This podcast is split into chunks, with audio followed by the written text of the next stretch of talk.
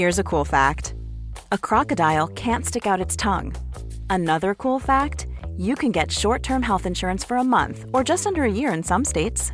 United Healthcare short term insurance plans are designed for people who are between jobs, coming off their parents' plan, or turning a side hustle into a full time gig. Underwritten by Golden Rule Insurance Company, they offer flexible, budget friendly coverage with access to a nationwide network of doctors and hospitals. Get more cool facts about United Healthcare short term plans at uh1.com. Quality sleep is essential. That's why the Sleep Number Smart Bed is designed for your ever evolving sleep needs. Need a bed that's firmer or softer on either side? Helps you sleep at a comfortable temperature? Sleep Number Smart Beds let you individualize your comfort so you sleep better together. JD Power ranks Sleep Number number 1 in customer satisfaction with mattresses purchased in-store. And now, save 50% on the Sleep Number limited edition Smart Bed for a limited time. For JD Power 2023 award information, visit jdpower.com/awards. Only at a Sleep Number store or sleepnumber.com.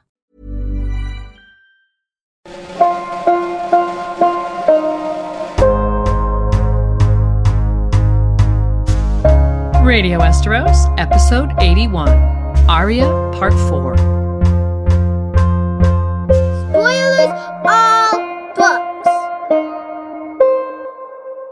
Hello, and welcome to another episode of Radio Westeros. I'm Lady Gwynhyfvar, and with me, as always, is Yolkboy.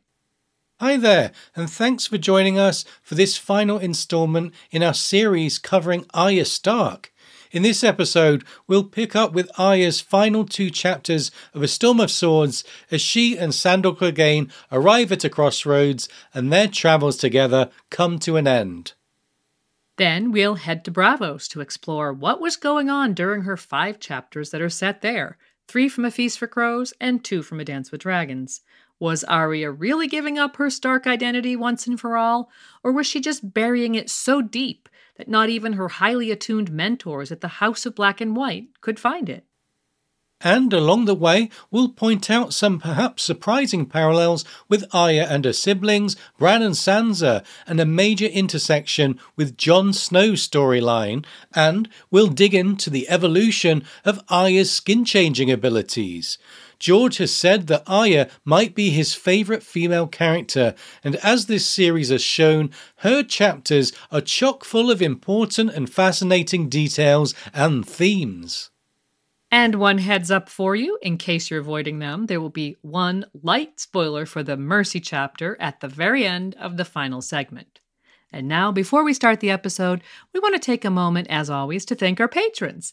Radio Westeros is supported by patrons, and we want to thank you all, including our Flaming Lightbringer patron, TJ Harrington, our Dragonsteel patron, Peter, and our Pale as Milk Glass patrons, Alex, Aka in the Company of the Cats, Chris B. The Song of Ice, Seth, Kelly, Laura, Sister Winter, Multude, John Wergarian, and Empty Walls, first of his name, as well as B Word and Mr. J, The Bear and the Maiden Fair, and Sir Tim of House Jib Jab Hot Dog Shop, house motto, We Forge the Chains We Wear in Life.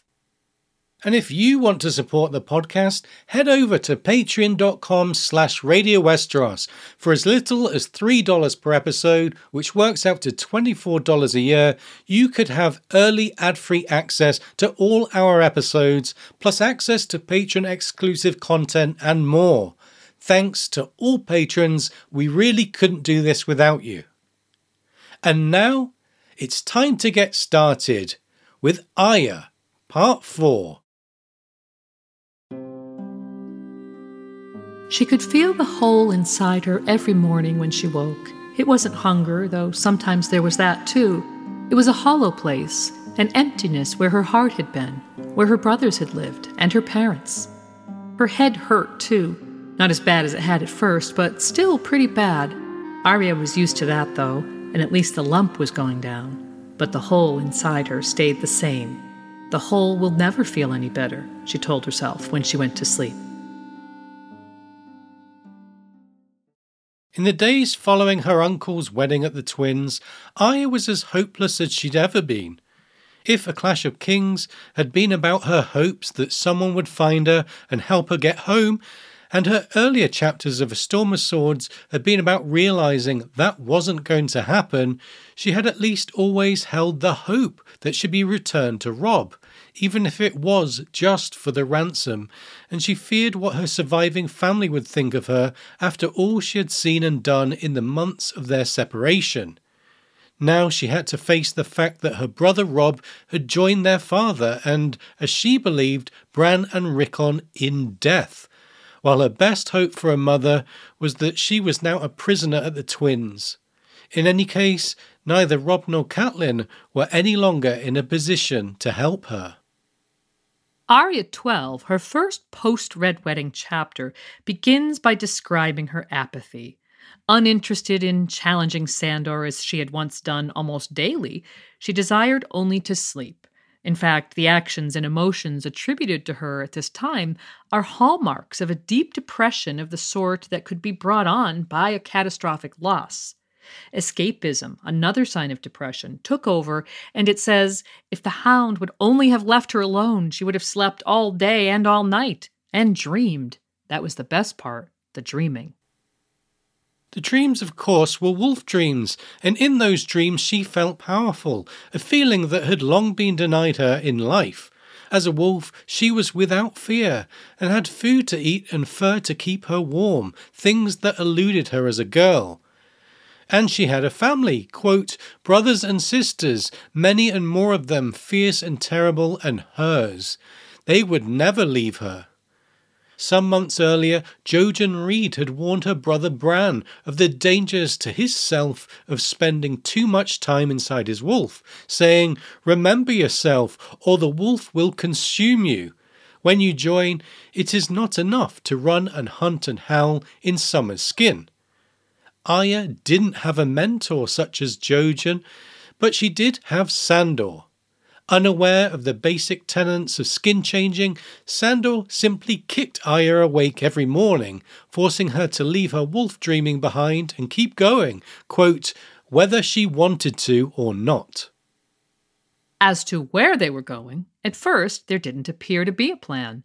The pair wandered, found a stray horse for Arya to ride, and generally avoided the Frey soldiers who were scouring the region, hunting for stray Northmen, as Sandor told her. For his part, Sandor Clegane was full of rage, and the two often didn't speak for long periods of time, nor did he tie her up at night or watch her as closely as he once had. When Arya asked where they were going, his vague reply was, Away, to which he added, That's all you need to know. You're not worth spit to me now, and I don't want to hear your whining. I should have let you run into that bloody castle. Arya agreed with him, thinking of her mother, it says, which, as we'll see, indicates that the conversation took place within the first few days after the wedding. And during those days spent avoiding soldiers and towns and people in general, they found a wounded man sheltering near a fallen tree. He was an archer in the service of Sir Marq Piper of Pinkmaiden, and he had been at the wedding. He told them of how one of Roose Bolton's men had joked with him and drunk with him, toasting their lords, and then, with a blow from a mace that shattered his shoulder and left side, the archer said, He killed me. By the time Arya and Sandor found him, his wound was swollen and stinking, and he was gripped by fever. He asked for wine, but there was only water, which Sandor offered along with the gift of mercy. The archer recognized the hound, as men had done at the twins, and after a moment he agreed to the mercy. In a callback to the square at Stony Sept, Arya brought the man water, and, as Anguy had done for the Northmen in their cages, Sandor delivered the mercy. It says, The hound eased his dagger into the man's chest almost tenderly, the weight of his body driving the point through his surcoat, ringmail, and the quilting beneath. As he slid the blade back out and wiped it on the dead man, he looked at Arya. That's where the heart is, girl. That's how you kill a man. No stranger to death herself, Arya thought, that's one way.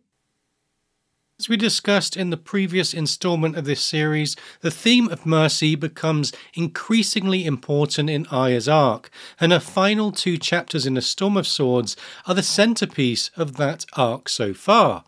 The gift of mercy, a swift death, is closely related to the concept of northern justice, as we saw at Stony Sept, and is also something that links Sandor Clegane closely to Arya Stark, from Stony Sept, where he briefly occupied one of the cages that she had found those Northmen in, to this moment with the Piper Archer, and on to their final scene together in the next chapter.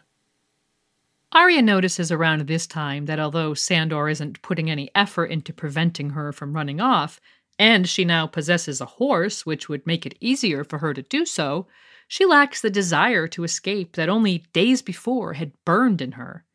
Her depression focused on the loss of her family, but didn't end there. She had lost her temporary pack as well. Gendry and Hot Pie had both gone, and in her view, the Brotherhood had wanted her for exactly the same reasons that Sandor did. And since he had made it clear that she was worthless to him now, presumably, she'd also be worthless to them. But then Sandor struck on the idea of seeking out Lysa Arryn in the Vale. You have an aunt in the Eyrie. Might be she'll want to ransom your scrawny arse to the gods know why. Once we find the high road, we can follow it all the way to the Bloody Gate. Arya was fairly sure Lysa wouldn't know her any better than her great uncle Brynden Tully would, she wanted her mother and was still unable to fully accept that Catelyn was actually dead. Deciding that her mother must be a prisoner in Walder Frey's dungeon, she announced, not for the first time, that they should go back to help her. When Sandor refused, she accused him of cowardice, though he was simply being pragmatic. There's no way in seven hells I'm going to pluck her out of his castle all by my bloody self, he said.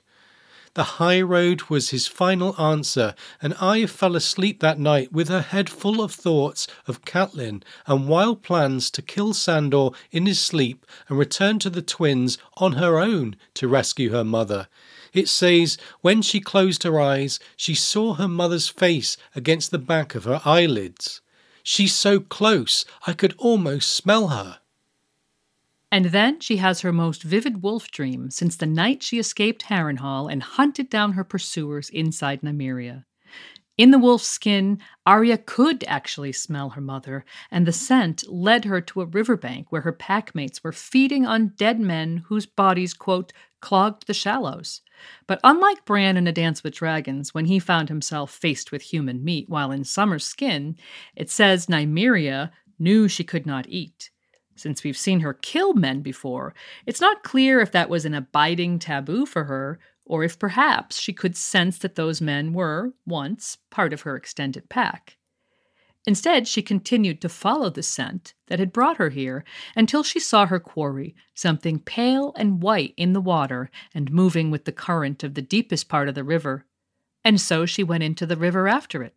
Here's the passage. She splashed noisily through the shallows and threw herself into the deeper water, her legs churning. The current was strong, but she was stronger. She swam, following her nose.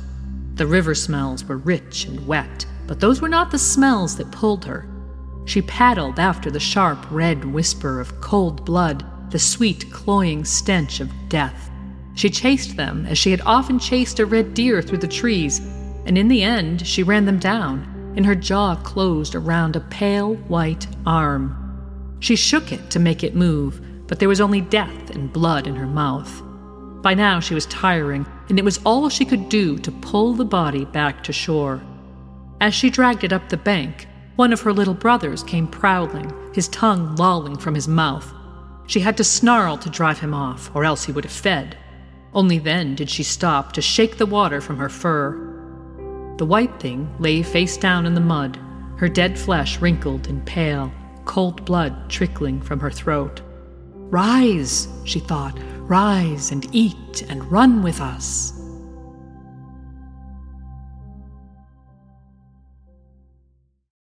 The white thing is, of course, the corpse of Catelyn Stark, tossed naked into the river in what Tyrion Lannister thinks is a savage mockery of House Tully's funeral customs. But where, in King's Landing, Tyrion tried to protect Sansa from the brutal reality of what had happened to her mother and brother, Arya had no such buffer.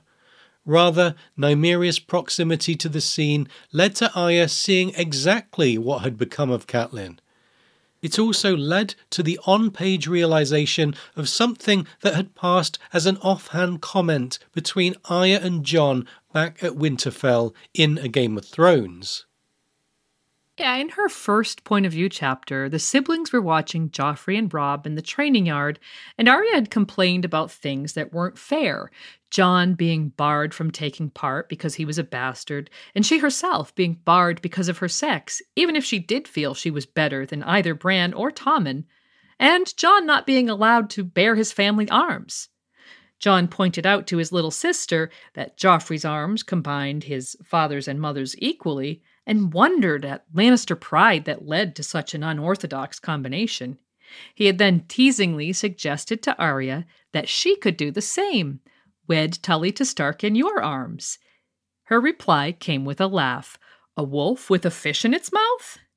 Now, more than two books later, we see the care with which George has laid out his story as the wolf with the fish in its mouth arrives on page in a wholly unexpected and tragic way. Arya's desperate and poignant dream wish for her mother to rise and eat and run with us was, unbeknownst to her, also destined to be at least partly fulfilled in a most unexpected way. In the wolf dream, Nymeria becomes aware of men on horseback riding in her direction. Quote, men on horses with flapping black and yellow and pink wings and long shiny claws in hand. Nymeria and her brothers ran from the men, acknowledging the way of the wild, and Arya's POV on the situation ends. For her, the dream brought final and irrefutable proof that her mother was dead, as were her dreams of convincing Sandor to return to the twins with her to stage a rescue. When, the next morning, Sandor broached the subject with her, she cut him short. It says, It doesn't matter, Arya said in a dull voice. I know she's dead. I saw her in a dream. The hound looked at her a long time, then nodded. No more was said of it. They rode on toward the mountains. What Arya doesn't know is that the men on horseback she saw were, in fact, Beric, Lem, and Thoros. In A Feast for Crows, Thoros of Myr will tell Brienne of Tarth about that morning. When we found Lady Catelyn by the river, she was three days dead. Harwin begged me to give her the kiss of life, but it had been too long. I would not do it, so Lord Beric put his lips to hers instead, and the flame of life passed from him to her. And she rose. May the Lord of Light protect us, she rose. And that moment represented the fulfillment of something the ghost of High Heart had said in Arya's hearing when describing the dreams sent to her by the old gods on the first occasion they visited High Heart. I dreamt of a roaring river and a woman that was a fish. Dead she drifted, with red tears on her cheeks, but when her eyes did open, oh, I woke from terror. When she was riding with the BWB, Arya had asked Thoros after the battle at the burning sept tree if he could resurrect her father, saying, Could you bring back a man without a head? Just the once, not six times. Could you? In that same conversation, Beric had detailed the number of times Thoros had brought him back and expressed his increasing weariness with the process. When Thoros had gently told Arya that he did not have any magic that could bring Ned back to life, Beric was prompted to make Arya a promise. Though they needed her ransom badly, he also pledged that he would help her. I do not have the power to give you back your father, no more than Thoros does, but I can at least see that you are returned safely to your mother's arms. Thinking of Yoren, who had promised to see her safely to Winterfell but had gotten killed instead, Arya had demanded an oath, and Beric complied. It says, On my honor as a knight, the Lightning Lord said solemnly. So there could be some setup or prefiguring of Stoneheart there. The wearied Lord Beric may have seen passing the gift of life on to Lady Catelyn as a final act that would not only give him rest, but allow him to keep one last vow and go to that rest in peace, his knightly honor intact. But, as we said, Arya's POV on the situation ended with Catelyn's body on the riverbank, and so any reunion of mother and daughter, no matter its circumstances, must wait. Sandor took them into the foothills of the Mountains of the Moon, seeking to make their way to the Bloody Gate, and so get word to Lysa Arryn of the trade he wished to make. When they arrived at an isolated village, he sought to earn them some bread and wine and a roof over their heads by helping the villagers build a palisade around their homes. But the village elder killed Sandor's dream of a ransom from the Eyrie as dead as Arya's dream of rescuing her mother when he told them about the conditions on the high road beyond their village. There's frost above us and snow in the high passes. If you don't freeze or starve, the shadow cats will get you, or the cave bears. There's the clans as well. The burned men are fearless since Timett One Eye came back from the war, and half a year ago Gunthor son of Gurn led the Stone Crows down on a village not eight miles from here. They took every woman and every scalp of grain and killed half the men. They have steel now, good swords and mail hauberks, and they watch the high road, the stone crows, the milk snakes, the sons of mist, all of them. Might be you'd take a few with you, but in the end they'd kill you and make off with your daughter. Leaving aside the possible foreshadowing of one of the mountain clans kidnapping a Stark daughter who's masquerading as another man's daughter, that's a topic for another episode, we can see a bit of unmistakable foreshadowing of Arya's own arc in her silent reply to the villager. I'm not his daughter, Arya might have shouted if she hadn't felt so tired. She was no one's daughter now. She was no one. Not Arya, not Weasel, not Nan, nor Ari, nor Squab, not even Lumpyhead. She was only some girl who ran with a dog by day and dreamed of wolves by night. In the very near future, Arya will become no one, a girl who runs with cats by day and dreams of wolves at night. For now, she was weary and sad and angry, and couldn't find it in her to tolerate the simple but well meaning villagers who were plainly scared of the hound and of the outside world, and who tried to involve her in their day to day life. One of those villagers was a girl of an age with Arya, who carried her simple cloth doll with her wherever she went, calling him Sir Soldier and bragging to Arya that he kept her safe. To the damaged and increasingly cynical Arya, the girl's company was intolerable, but the child persisted in following her around. Finally, unable to bear her presence any longer, Arya seized the doll from the girl. It says she ripped it open and pulled the rag stuffing out of its belly with a finger. Now he really looks like a soldier, she said, before she threw the doll in a brook. Meanwhile, at the Eyrie, and according to our best estimate of the timeline, we have every reason to think this may be within a matter of days or weeks of Arya's experiences in the hills. Sansa is building a snow castle in the Godswood when her young cousin Robert Arryn comes along with a doll of his own and interferes. In a fit of pique relatively uncharacteristic of herself, Sansa attempts to get him to stop as his game was destroying her snowy version of her home. It says she grabbed for his hand, but she caught the doll instead. There was a loud ripping sound as the thin cloth tore. Suddenly, she had the doll's head, Robert had the legs and body, and the rag and sawdust stuffing was spilling in the snow. In the aftermath, it says, a mad rage seized hold of her. She picked up a broken branch and smashed the torn doll's head down on top of it, then pushed it down atop the shattered gatehouse of her snow castle. In those scenes, both girls are acting out their rage and pain at the myriad losses and traumas they had experienced, and the parallel is both poignant and strong. Where it gets even more chilling is when one takes a closer look at the fates of the two dolls. Sir Soldier is tossed in a brook in a gruesome mirror of Catelyn, and so many others tossed into the Green Fork, as witnessed by Arya from Nymeria's point of view, and Sweet Robin's doll head is mounted on a spike upon Sansa's castle wall, exactly as she had seen Ned's head back at the Red Keep. Yeah, that is certainly very chilling. But back in the village, when the palisade was completed, the elder revealed that they had recognized Joffrey's dog after all and made it clear that they must leave. Come winter, we'll be hard pressed to feed our own, the man explained, and you, a man like you, brings blood with him. To Sandor's offer to help them protect themselves from marauding clansmen, the man replied, They say you lost your belly for fighting at the Blackwater. And so they took payment for his work and left, with Arya wondering about his belly and whether that explained why he had run from the twins. Arriving back in the Riverlands, they found the autumn storms had ceased and the floods had receded. With the way east blocked, Sandor decided that they would make for Riverrun in the hopes that, quote, maybe the Blackfish wants to buy himself a she wolf. Arya, though, was tired of that plan. It says she had been making for Riverrun for years, it seemed, without ever getting there. Every time she made for Riverrun, she ended up someplace worse.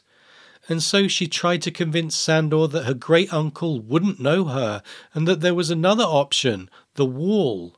Thinking that Jon Snow would want her, even if no one else does, she told Sandor, My brother's on the wall, and when he objected with all the obstacles they would face in such a journey a thousand leagues, Freys, lizard lions, ironborn, and thousands of bloody buggering Northmen she tried to goad him by repeating the villagers' words. Are you scared of them? Have you lost your belly for fighting?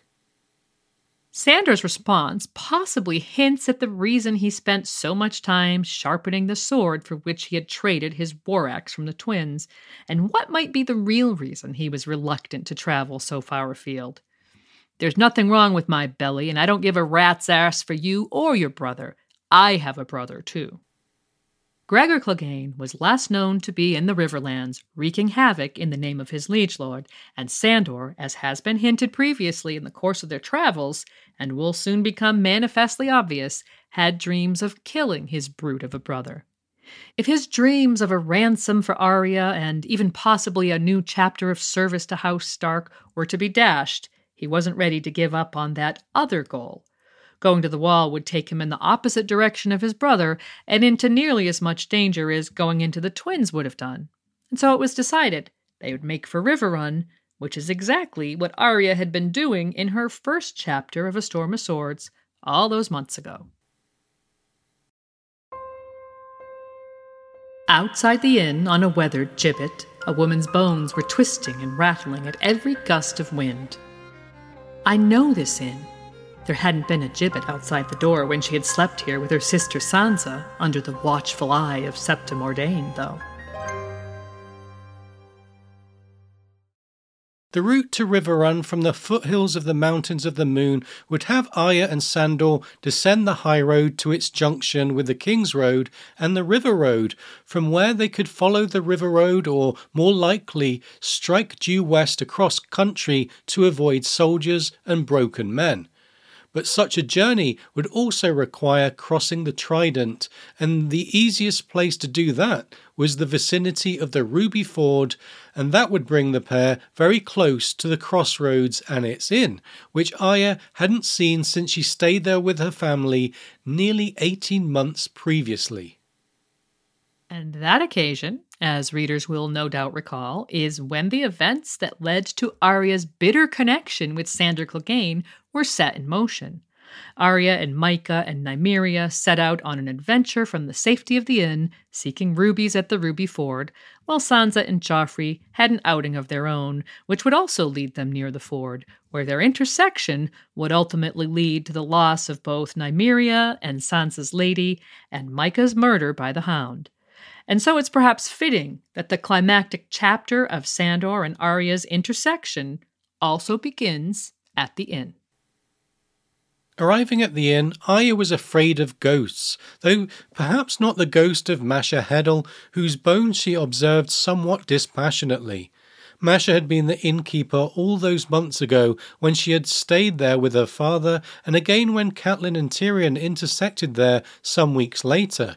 It was Tyrion who, more than a year earlier, first saw the innkeep's body hanging from its gibbet, following the Battle of the Green Fork to the north, Robb Stark's victory over Jaime Lannister at Whispering Wood to the west, and Ned Stark's execution in King's Landing to the south. Now only her bones remained, and those had little power to frighten Arya by this time. But the ghosts of her memories of her father, her sister, Septa Mordane, Lady, Mycah, and more were never far away, and she would have been reluctant to face them, not to mention nervous of being captured once again by the lions. But Sandor apparently cared little whether he was recognized. He had been known at the Twins, by the Piper Archer, and again in the hills, and likely had little chance of going unnoticed wherever he went due to his scarred face and notoriety. Unable to seek out the crossing at Lord Harroway's town after their previous venture with the ferry there, they would have to cross the Trident at the Ruby Ford or go far out of their way. Since his brother Gregor was the last known combatant to capture the ford, Sandor felt going into the inn for news and being forewarned if Gregor was still in the vicinity was worth the risk. When Sandor strode into the inn, Arya was left to tend the horses. It was her best opportunity so far to leave, riding off on her own horse and possibly even taking Sandor's horse Stranger along too. Just a few weeks earlier, she would have left him to his fate and never looked back. But on this day, she chewed her lip and followed him into the inn. Given what followed over the next few days, it's hard to say why she didn't leave him in that moment. Perhaps she was resigned to making for Riverrun one more time, or perhaps some sixth sense told her to go into the building. And once inside, she realized two things instantly that the occupants of the common room knew Sandor, but more significantly, that she knew two of them herself. Back in Arya 3 at Stony Sept, when she first laid eyes on the mad huntsman's pack of ferocious dogs, she had made a wish it says, I wish I had a good, mean dog, said Arya wistfully. A lion killing dog. It's well known both in story and to readers that the dog sigil of House Clegane was inspired by an event some half century previously when Sandor's grandfather, kennel master to House Lannister, had saved Lord Tytos Lannister from a lioness, losing three of his dogs in the process, who were then immortalized as his house sigil. The Clegane legacy is literally based on lion killing dogs. But in this context, of course, Arya was hoping for a dog that would help her achieve her goal of killing men in service to House Lannister. Lions in the sigil based symbolic language of Westeros. And when she walked into the inn, she discovered two of the lions whose deaths she had prayed for most of all. As far as we know, Arya hadn't recited her list of names in weeks. It seems likely that the deaths of her mother and brother had, temporarily at least, driven all other thoughts from her mind.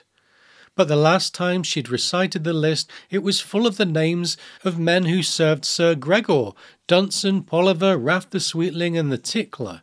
Of course, her list also included the Hound himself, and Sir Ilyn, Sir Meryn, King Joffrey, and Queen Cersei in King's Landing. Ten names for ten targets, and three of them were in the room in front of her. It was Polliver who spoke first, wondering if Sandor was looking for his brother. Sandor wanted wine and news, and he ignored Polliver, who in turn ignored Arya, as did the boy with him, a lad from House Sarsfield, and evidently one of Gregor's squires. But the tickler, it says, gazed long and hard, perhaps trying to recall how he knew this child, or perhaps wondering what her relationship to Sandor was. By now, the common room was empty, other than the five participants in the drama to come, and Polliver tried to change the subject by offering a bit of news. If you're looking for Sir, you come too late. He was at Harrenhal, but now he's not. Queen sent for him. King Joffrey's dead, you know, he added, poisoned at his own wedding feast. Arya was momentarily lost contemplating Joffrey's death. It says she knew it ought to make her happy, but somehow she still felt empty inside. Joffrey was dead, but if Robb was dead too, what did it matter? But Polliver wasn't done with surprises. His answer to Sandor's query, who killed him, was to the point. The impets thought him and his little wife. Tyrion having a wife was again news to both Arya and Sandor, and Polliver once more obliged with an explanation. I forgot you've been hiding under a rock. The northern girl, Winterfell's daughter. We heard she killed the king with a spell, and afterward changed into a wolf with big leather wings like a bat, and flew out a tower window. But she left the dwarf behind, and Cersei means to have his head. Talk about one surprise after another. Arya was confused by both her sister's marriage and the accusations against her, and dismayed by Sandor's reaction to this latest news. It says, his mouth twitched, but only the burned side. Cersei ought to dip the imp in wildfire and cook him, or tickle him till the moon turns black. He raised his wine cup and drained it straight away. Unaware of the protective nature of Sandor's connection with Sansa, Arya simply thinks he's being horrible, thinking, he's just like they are. I should kill him when he sleeps. But Sandor was actually collecting information faster than Arya could process it. He pivoted to asking about Gregor and Harrenhal, and Polliver told him one of the cooks opened a postern gate for us to get back at Hoat for cutting off his foot. Now that's interesting because way back in A Clash of Kings, when convincing Gendry to help her escape Harrenhal, Arya had repeated a bit of gossip, assuring him it was truth. When Vargo Hoat's the Lord, he's going to cut off the feet of all the servants to keep them from running away. The Smiths too. Her lie was meant to scare her friend into leaving with her, and it worked, but apparently was also not far from the truth, since one of the cooks who Hot Pie had worked with evidently did end up losing a foot to Hoat. Arya was still processing this new information when Sandor asked his next question. The Blackfish is still in Riverrun? Polliver's reply ended his dream of getting a ransom for Arya once and for all. Not for long, He's under siege. Old Frey's going to hang Edmure Tully unless he yields the castle. While Sandor poured more wine for himself and Arya, he was evidently lost in thought. His anger at Tyrion, whom he must have assumed had married Sansa forcibly, was now moderated by what appeared to be approval and perhaps happiness at Sansa's apparent escape. The little bird flew away, did she? Well, bloody good for her. She shit on the imp's head and flew off. Polliver and the Tickler were quick to assure him that Cersei would find Sansa while making comments about her appearance. Sandor agreed and added, clearly for Arya's benefit, and courteous, a proper little lady, not like her bloody sister. But that throwaway comment brought yet another surprising piece of news.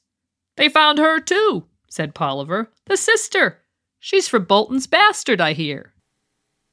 Arya was confused by that, thinking Sansa had no other sister, but Sandor clearly understood what was afoot and laughed out loud. Then, having obviously decided on what their next move would be, with Riverrun besieged and no longer worth their effort, he asked about ships at Saltpans. The tickler, taking the question to mean that Sandor meant to flee Westeros, decided that the time for pleasant conversation was done and got to the point. Would you put to sea without bidding farewell to your brother? Sir, would sooner you return to Harrenhal with us, Sandor. I bet he would, or King's Landing. Sandor's reply was both characteristic and predictable. Bugger that. Bugger him. Bugger you. And so what happened next was probably also predictable. It says, Everything seemed to happen at once then. Sandor lurched to his feet. Polliver drew his longsword, and the tickler's hand whipped around in a blur to send something silver flashing across the common room. If the hound had not been moving, the knife might have cored the apple of his throat. Instead, it only grazed his ribs and wound up quivering in the wall near the door. Everyone was moving, Sandor parrying Polliver's long sword, the tickler standing with a short sword in one hand and a dagger in the other, even the squire drawing his own sword. Quick thinking Arya threw her wine cup at the squire and knocked him off his feet. Next, she grabbed Sandor's abandoned cup and threw it at the tickler, but he dodged it, and other than giving Arya a look that was, quote, cold with promise, he remained focused on the two way assault of the hound. Arya realized that Sandor was drunk, and with a desperation that was born as much from a fear of being captured by Gregor's men as anything else, she pulled out her dagger and threw it at the tickler. It missed, and as Arya grabbed the heavy stone wine flagon and prepared to throw that into the fray, she found herself grabbed from behind. She had forgotten the squire. But Arya was no stranger to this game.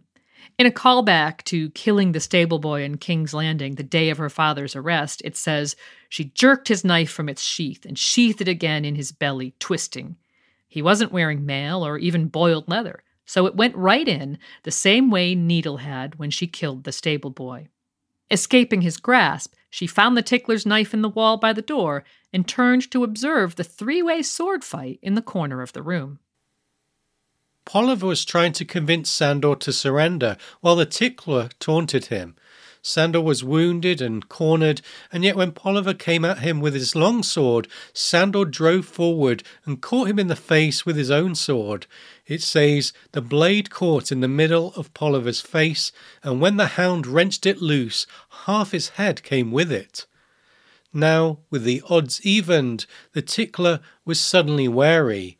He himself had only a short sword against Sandor's long sword, plus the reach of the much larger man would have vastly exceeded his own. Even gravely wounded, the hound was formidable, and the tickler knew it. But as Arya had forgotten the squire, it seems the tickler had forgotten her. With all of his focus on Sandor, it says it was the easiest thing in the world for Arya to step up behind him and stab him. By this time, Arya was no stranger to killing men, from that stable boy to the assault on the burning holdfast, the Bolton guard at Harrenhal. She had personally used Needle to kill several people, while she had used her agreement with Jaqen H'ghar to cause the deaths, directly and indirectly, of possibly dozens more. Her own personal kill list had been reduced to eight by this time, and her vicious stabbing of the tickler reduced it to seven. Notably, the tickler is the first person on her list that she personally killed, and her frenzied shouting and stabbing reveal just how traumatized she truly was after months of living with fear and tragedy. When Sandor finally dragged her away, she stopped long enough to remind him that there was one more. The squire she had wounded with a knife thrust to the gut was on the floor, crying for mercy. Sandor looked at him and told Arya he was already dead. Stab wounds in the bowel would inevitably lead to an infection and death in a world without antibiotics. Though the boy was crying and begging for a maester, Sandor knew that the only way to end his suffering was to give him the mercy he was asking for. This one is yours, she wolf. You do it. When she had walked into the inn and recognized Polliver, Arya had noted that, quote, he wore three blades on his belt a long sword on his left hip, and on his right a dagger, and a slimmer blade, too long to be a dirk and too short to be a sword.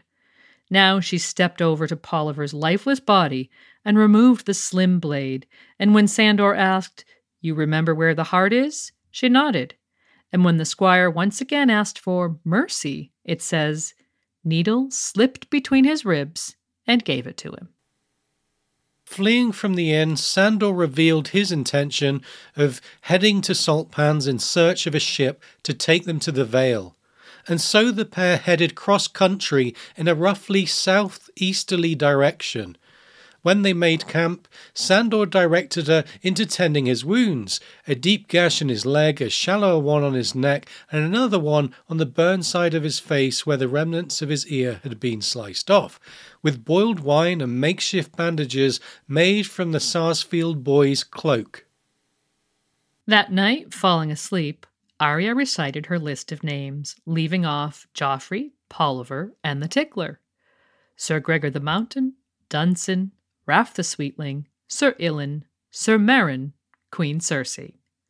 From its inception, her list had shrunk from 12 names to six, though only five people had died. Arya realized that she had left Sandor's name off the list and wondered why. It says, She tried to think of Mycah, but it was hard to remember what he looked like. She hadn't known him long. All he ever did was play at swords with me. The Hound, she whispered, and Valar Morghulis. Maybe he'd be dead by morning. As it happens, Sandor was not dead by morning, but it's worth exploring why he had been left off her list and what her inability to recall Mycah's face might mean. At the end of our previous episode in this series, we commented how in A Storm of Swords, Arya had learned much about the greyness of the world, and that was at least in part due to her reacquaintance with Sandor Clegane. Now, having not only failed to take advantage of Sandor's absence and then incapacity to escape, she was left wondering why, and perhaps the answer is that he was all she had left, the sole protector remaining in her life, and perhaps she might be wondering how his crimes stacked up against the myriad others she had witnessed, and how to square praying for his death with her fear of being alone, something she'd been struggling with throughout all of the chapters in A Storm of Swords. That night, Arya dreamed she was Nymeria, chasing a riderless horse with her pack, but the hound woke her up before the kill. They rode for only a handful of hours, though, before he had to stop, unable to sit his horse any longer. Arya brought him water, and he fell into a feverish sleep while she observed his injuries. Some of his wounds still bled, and the sword cut on his thigh smelled bad. Realizing that his life was in danger without assistance from a maester, she began to contemplate reaching Saltpans alone and what would happen if she left him under the tree he had collapsed against.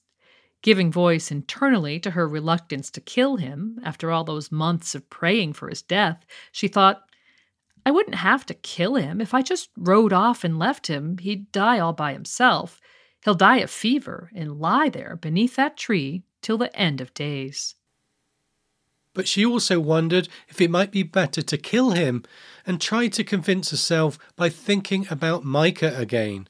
As she thought, she drew needle and Sandor woke from his fevered sleep to ask, You remember where the heart is?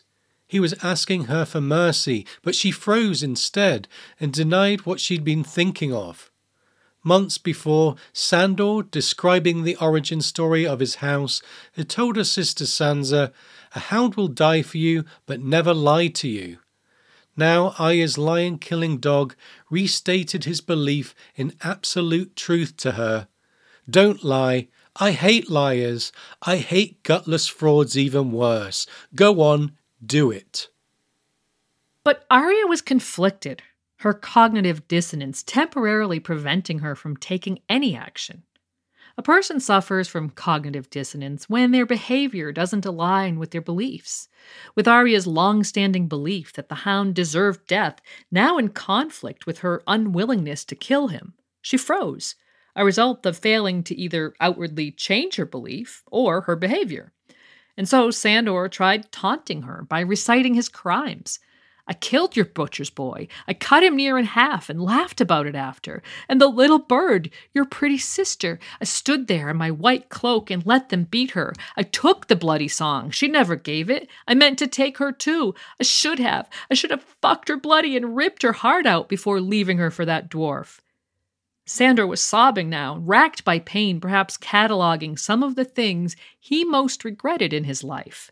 This harks back to the things he said to Arya after his trial in the Hollow Hill, an occasion when she had had absolute certainty that he deserved to die. But when he asked again, it seemed she had reached a decision. You don't deserve the gift of mercy, she told him. On the surface, this could be her telling Sandor he isn't deserving of mercy because of the magnitude of his crimes, or it could be Arya simply refusing to decide in the face of a cognitive dissonance, perhaps taking no action, which would clearly lead to a specific outcome anyway, seemed like the best choice.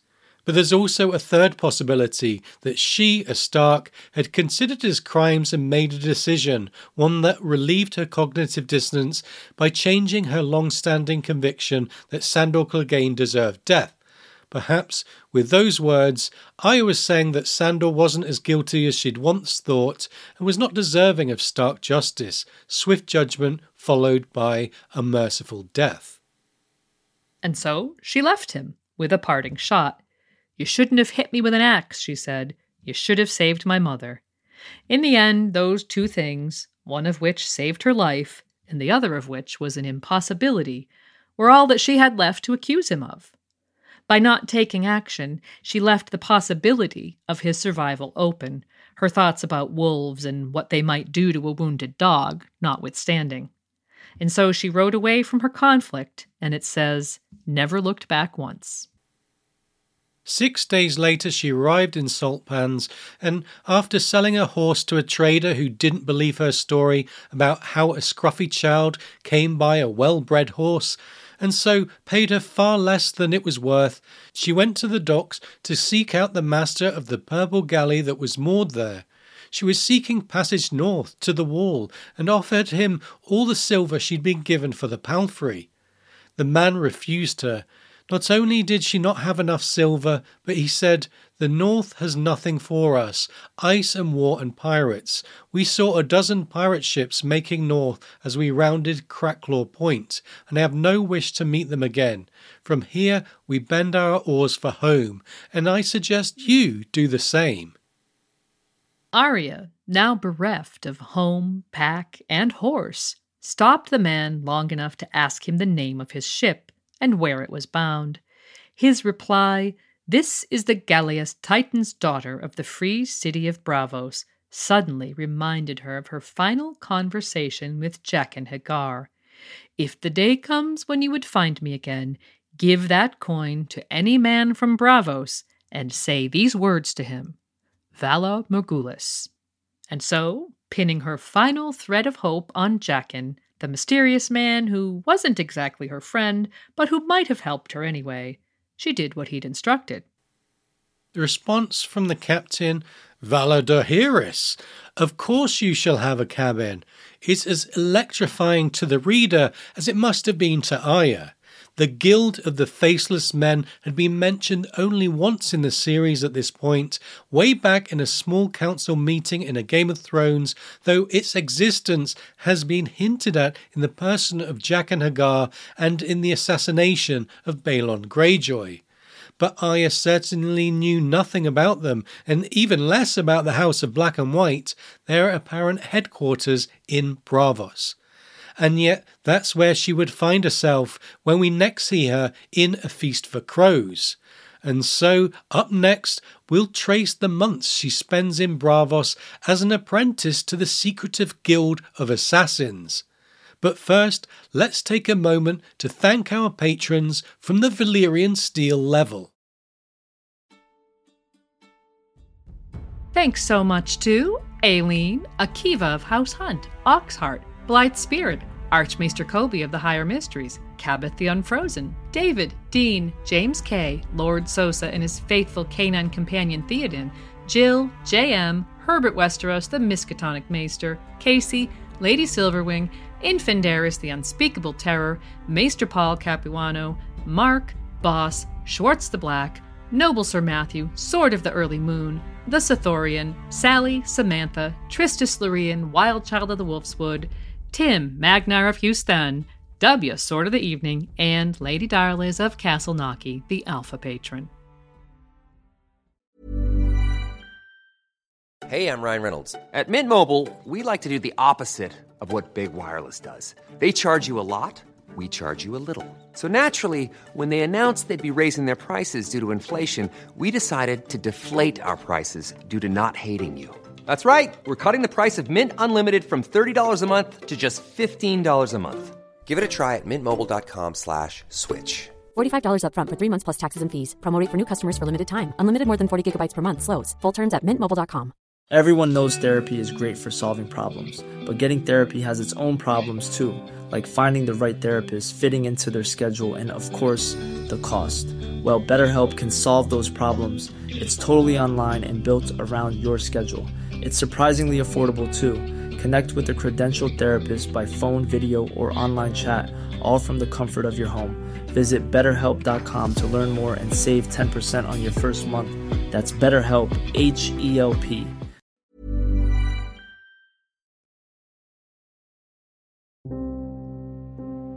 The star of home. For half a heartbeat, she let herself pretend that it was her home ahead. But that was stupid. Her home was gone, her parents dead, and all her brothers slain, but Jon Snow on the wall.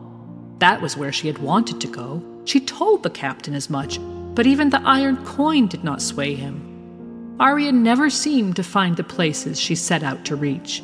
Yoren had sworn to deliver her to Winterfell, only she had ended up in Harrenhal and Yoren in his grave. When she escaped Harrenhal for Riverrun, Lem and Anguy and Tom o' Sevens took her captive and dragged her to the Hollow Hill instead. Then the Hound had stolen her and dragged her to the Twins. Arya had left him dying by the river and gone ahead to Saltpans, hoping to take passage for Eastwatch by the sea. In the first passage of her first chapter in A Feast for Crows, Arya elaborated a cyclical pattern that had plagued her since A Game of Thrones, that of escape and capture.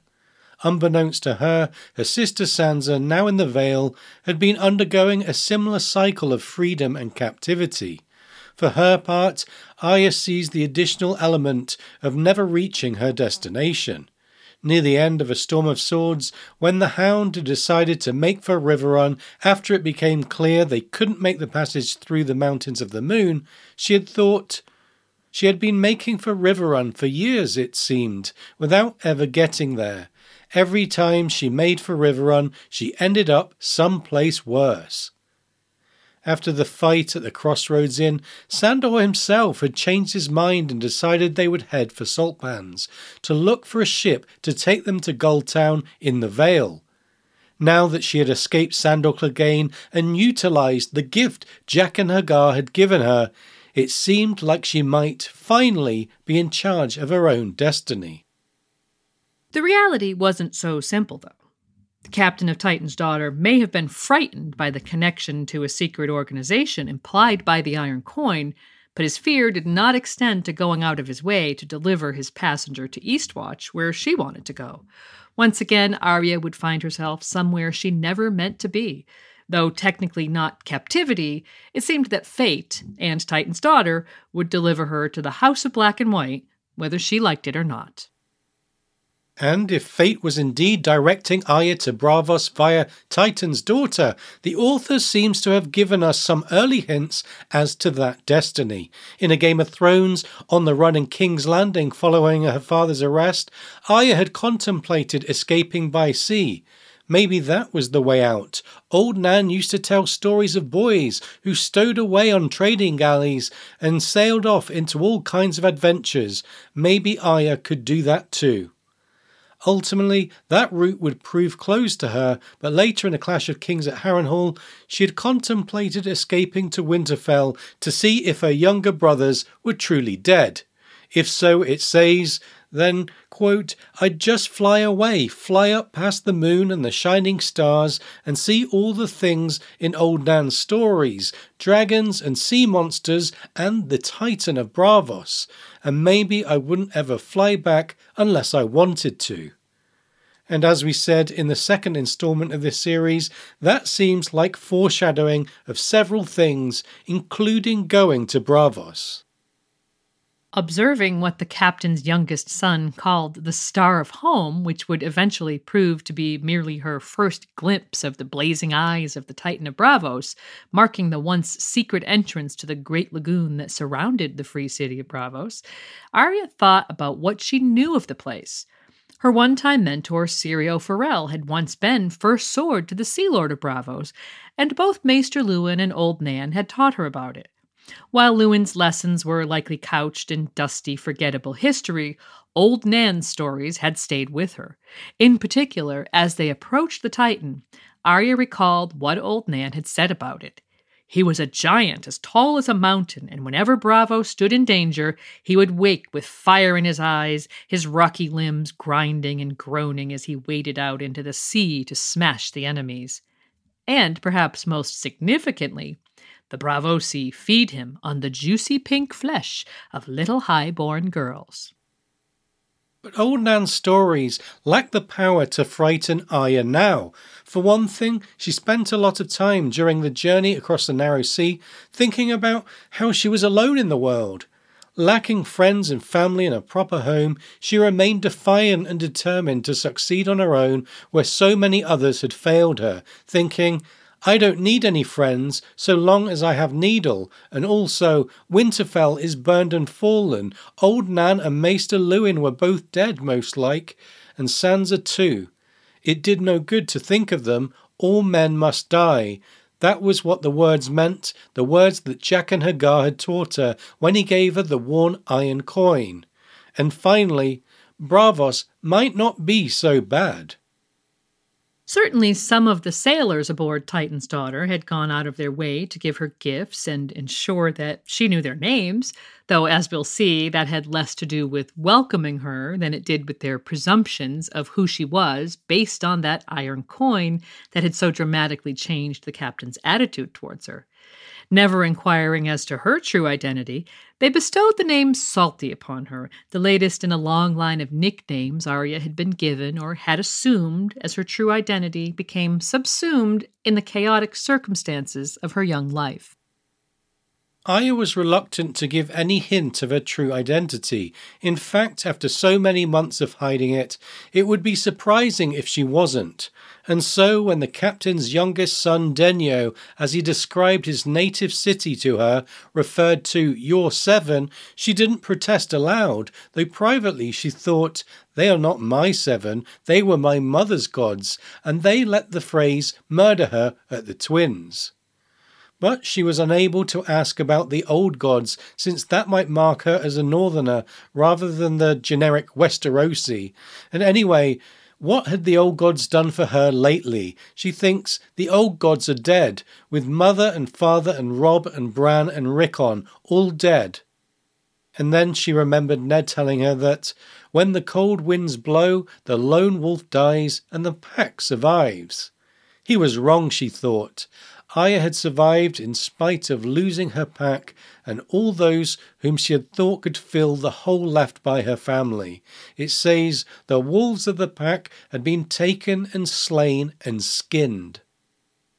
Denyo told her instead about the many faced god, and though she failed to grasp the implications of what that god represented, she wondered if this could at last be the god she was looking for, one who could answer her prayer. That prayer now stood at a list of six names Sir Gregor, Dunsen, Raff the Sweetling, Sir Ilyn, Sir Meryn, and Queen Cersei. Unbeknownst to her, but by this time very much known to people in Westeros, Gregor had apparently been killed by Oberyn Martell's poisoned spear. His resurrection as Sir Robert Strong notwithstanding, Arya's list was technically now down to five. She's permanently left the hound out of her prayers at this point, and while she thinks that she had left him dying on the banks of the Trident, she does acknowledge that before that he had killed Polliver, as a good lion killing dog should do. She's still conflicted over the manner of their parting, though, and wonders why she didn't give him the gift of mercy. Once in Braavos, Salty was put ashore by another of the captain's sons. Like so many of the other sailors, he and his father both made sure she knew their names before they parted, and she was left at a windowless temple of dark grey stone. The journey to the temple had taken them through the winding canals of the city, showing her a vast network of buildings and waterways larger than any place she had ever been. Intimidated, she thought, I will be a mouse again, the way I was in Harrenhal before I ran away. But by the time Yorko Terys, the captain's son, left her at the temple dock, her usual defiance had returned, and she rejected the mouse, remembering all the work she had done to reclaim her Stark identity. It says, Suddenly she was somewhere else, back in Harrenhal with Gendry, maybe, or with the hound in the woods along the Trident. Salty is a stupid child, she told herself. I am a wolf and will not be afraid. She patted Needle's hilt for luck and plunged into the shadows, taking the steps two at a time so no one could ever say she'd been afraid. And so Arya arrived at the House of Black and White demanding entrance from the weirwood and ebony doors by invoking Jaqen's name and his coin, along with the phrase Valar Morghulis. Whether by magic or design, the doors opened to admit her to a world she would spend the next months trying to understand. Described as larger than a Westerosi sept, the temple's main feature, apart from its many altars to gods both familiar and foreign, was a black pool in its center, here she encountered a young man weeping and touching the surface of the water. Thinking he must be thirsty, she found an empty cup and filled it from the pool, handing it to him, only then noticing that he was bleeding from a stab wound to the belly. As with the squire back at the crossroads, the youth's death was likely certain, and what remained was only to determine the manner of it. Unbeknownst to herself, Arya delivered the youth the gift of mercy by handing him a drink of the black water, and yet another echo of several scenes back in the Riverlands. In speaking of the squire at the inn, as Arya looked around and realized that the many altars of the room were interspersed with alcoves in which the bodies of dead or dying folks reposed, someone touched her arm. It says she spun away and then said, Don't grab me. I killed the boy who grabbed me last. This is another glimpse of Arya's moral code. The people on her list deserved death for one reason or another, and the one time she decided she couldn't be sure, Sandor came off the list. But the squire and even the stable boy in King's Landing hadn't truly deserved death, and so their deaths had to be justified. I wouldn't have killed him if he hadn't grabbed me, she had thought on board Titan's daughter, and here she tried to cover her fear with the threat that she might once again bring death upon someone who surprised her. But the girl wasn't alone. With her was a hooded man who spoke Arya's language and replied to her question, What place is this? in a voice described as gentle. A place of peace. You are safe here. This is the house of black and white, my child, though you are young to seek the favor of the many faced god. Arya didn't understand what any of that meant and persisted with declaring her reason for coming there. I only came to find Jaqen H'ghar. Though the hooded man denied knowing Jaqen, when she showed him the coin the Lorathi had given her, he asked Arya her name. He rejected her first several answers Salty, Squab, Nan, Weasel, Arry, though he did admit that the last one was close. Finally, she gave him the truth he was asking for Arya, she whispered the word the first time. The second time she threw it at him. I am Arya of House Stark. Accepting that as truth, the man told her that Arya of House Stark had no place at the House of Black and White. When she pleaded that she had no other place to go, he asked her a question Do you fear death? Biting her lip, a sign of indecision and deep thought, she answered, No. And then the man tested her. Lowering his hood, he revealed a horror. It says he had no face, only a yellowed skull with a few scraps of skin clinging to the cheeks, and a white worm wriggling from one empty eye socket. In a voice described as a death rattle, he asked her to kiss him, which almost seemed to amuse Arya. Unafraid, it says, Arya kissed him where his nose should be and plucked the grave worm from his eye to eat it, but it melted like a shadow in her hand. Back in part two of this series, we noted how, fleeing from Harrenhal, Arya and her companions had come across an apple tree full of the bones of hanged men. Though Hot Pie was frightened of the dead and prayed loudly, Arya had shown her lack of fear by saying her own prayer followed by the words Valar Morghulis, after which she touched Jaqen's coin and then, quote, reached up and plucked an apple from among the dead men as she rode beneath them. It was mushy and overripe, but she ate it, worms and all. Having proved herself once more to be unafraid of death and of worms, The man's face changed into one she would come to know, quote, the kindliest old man she had ever seen, who declared, No one has ever tried to eat my worm before. Arya, of course, now had her feet on the path to becoming no one, courtesy of the House of Black and White, and when the kindly man asked if she was hungry, her internal reply proved that she had indeed understood much of what she'd observed in the temple so far. Yes, she thought, but not for food. Each night before sleep, she murmured her prayer into her pillow. Sir Gregor, it went, Dunsen, Raff the Sweetling, Sir Ilyn, Sir Meryn, Queen Cersei. She would have whispered the names of the Freys of the crossing, too, if she had known them. One day I'll know, she told herself, and then I'll kill them all. Arya's second chapter in A Feast for Crows concerns her learning the ways of the organization that was sheltering her. Though she was given the clothes and chores of a servant, those days were also the beginning of her education. The kindly man asked her every day who she was, and every time she replied, No one, he identified the lie. Arya was trying to give him the answer he wanted as the price of her continued presence at the House of Black and White, but she knew that in her heart of hearts she was still Arya Stark, quote, the daughter of Lord Eddard Stark and Lady Catelyn, who had once had brothers named Robb and Bran and Rickon, a sister named Sansa, a direwolf called Nymeria, and a half brother named Jon Snow. But she also knew that wasn't the answer that would get her what she wanted.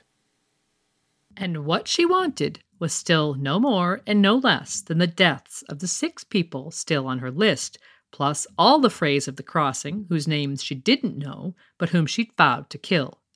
Early on, the kindly man asked her about the names she whispered in the night. Though she tried to deny and dissemble, his insistence seemed to her like a threat of dismissal, and so she told him the truth. They're people I hate. I want them to die.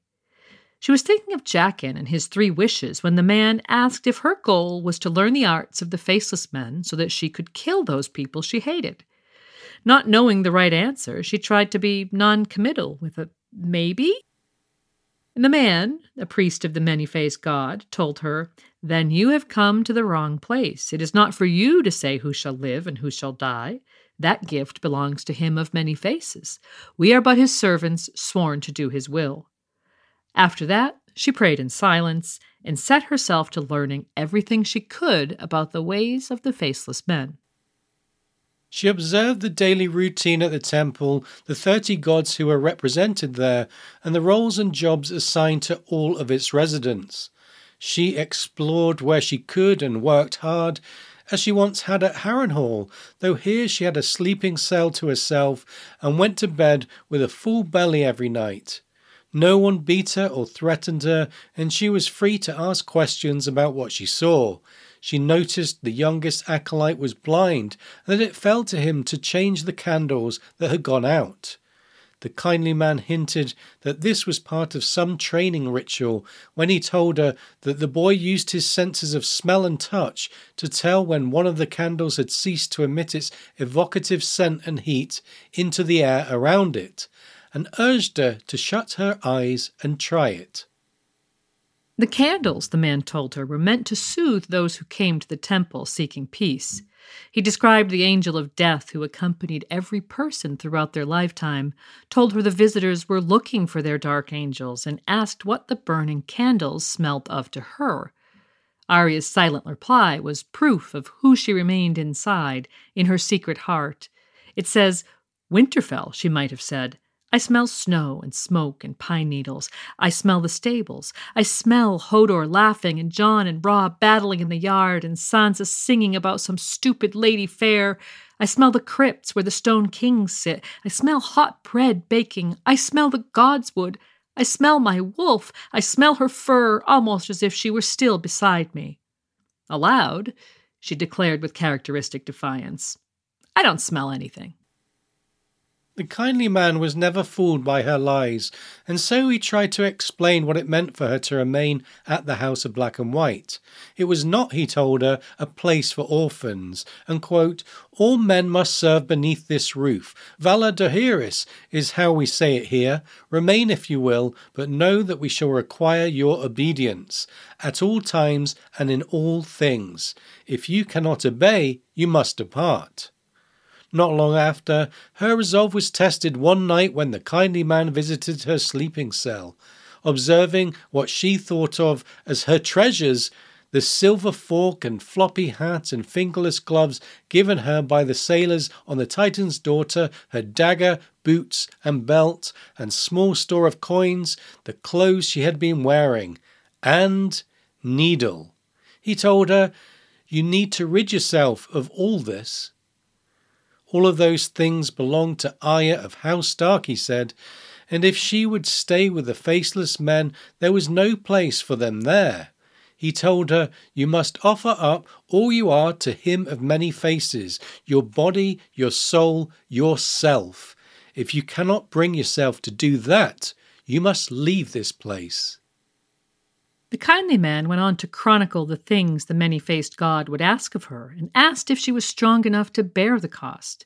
He offered to send her back to Westeros, or find her place as an apprentice somewhere, or a husband, or whatever she desired. Arya, alone without her pack and filled with only the desire for vengeance, denied it all and declared that she would pay whatever price was required of her, and to start, it appeared, she would have to dispose of all the earthly possessions of Arya of House Stark. And so that night she slipped out of the temple with all of Arya Stark's belongings. The kindly man had made her realize that Arya of House Stark had no place at the House of Black and White, and so Arya would have to leave. One by one, Arya's possessions were thrown into the canal by the girl who wanted nothing more than to be no one so she could take Arya Stark's vengeance. The gifts from the sailors, her Westerosi coins, the dagger she'd taken from the Piper bowman in the Riverlands, her boots, belt, and even her clothes all went into the water and sank out of her life forever. But at the last she could not throw away the one possession she had that still connected her to Winterfell. Needle stayed in her hand while she tried to convince herself it was just a sword and to toss it away with the rest. But Needle wasn't just a sword. It stood for every part of her young life that had been lost, and she stood there naked and shivering, remembering. Needle was Robb and Bran and Rickon, her mother and her father, even Sansa. Needle was Winterfell's grey walls and the laughter of its people. Needle was the summer snows, old Nan's stories, the heart tree with its red leaves and scary face, the warm, earthy smell of the glass gardens, the sound of the north wind rattling the shutters of her room. Needle was Jon Snow's smile. Arya rationalized her refusal to part with her sword by remembering how it had come back to her. The gods wanted me to have it, not the seven, nor him of many faces, but her father's gods, the old gods of the north. The many faced god can have the rest, she thought, but he can't have this. And so she hid the sword beneath a loose stone on the steps leading to the temple, speaking aloud as she did so. You'll be safe here. No one will know where you are but me and then, whispering, One day, as a final promise, she returned to her sleeping cell. The next day, the kindly man told her the origin story of the faceless men. Arya, as a way of emphasizing that she is still very much a child, is occasionally shown to be confused or lacking in the subtlety of a more experienced adult.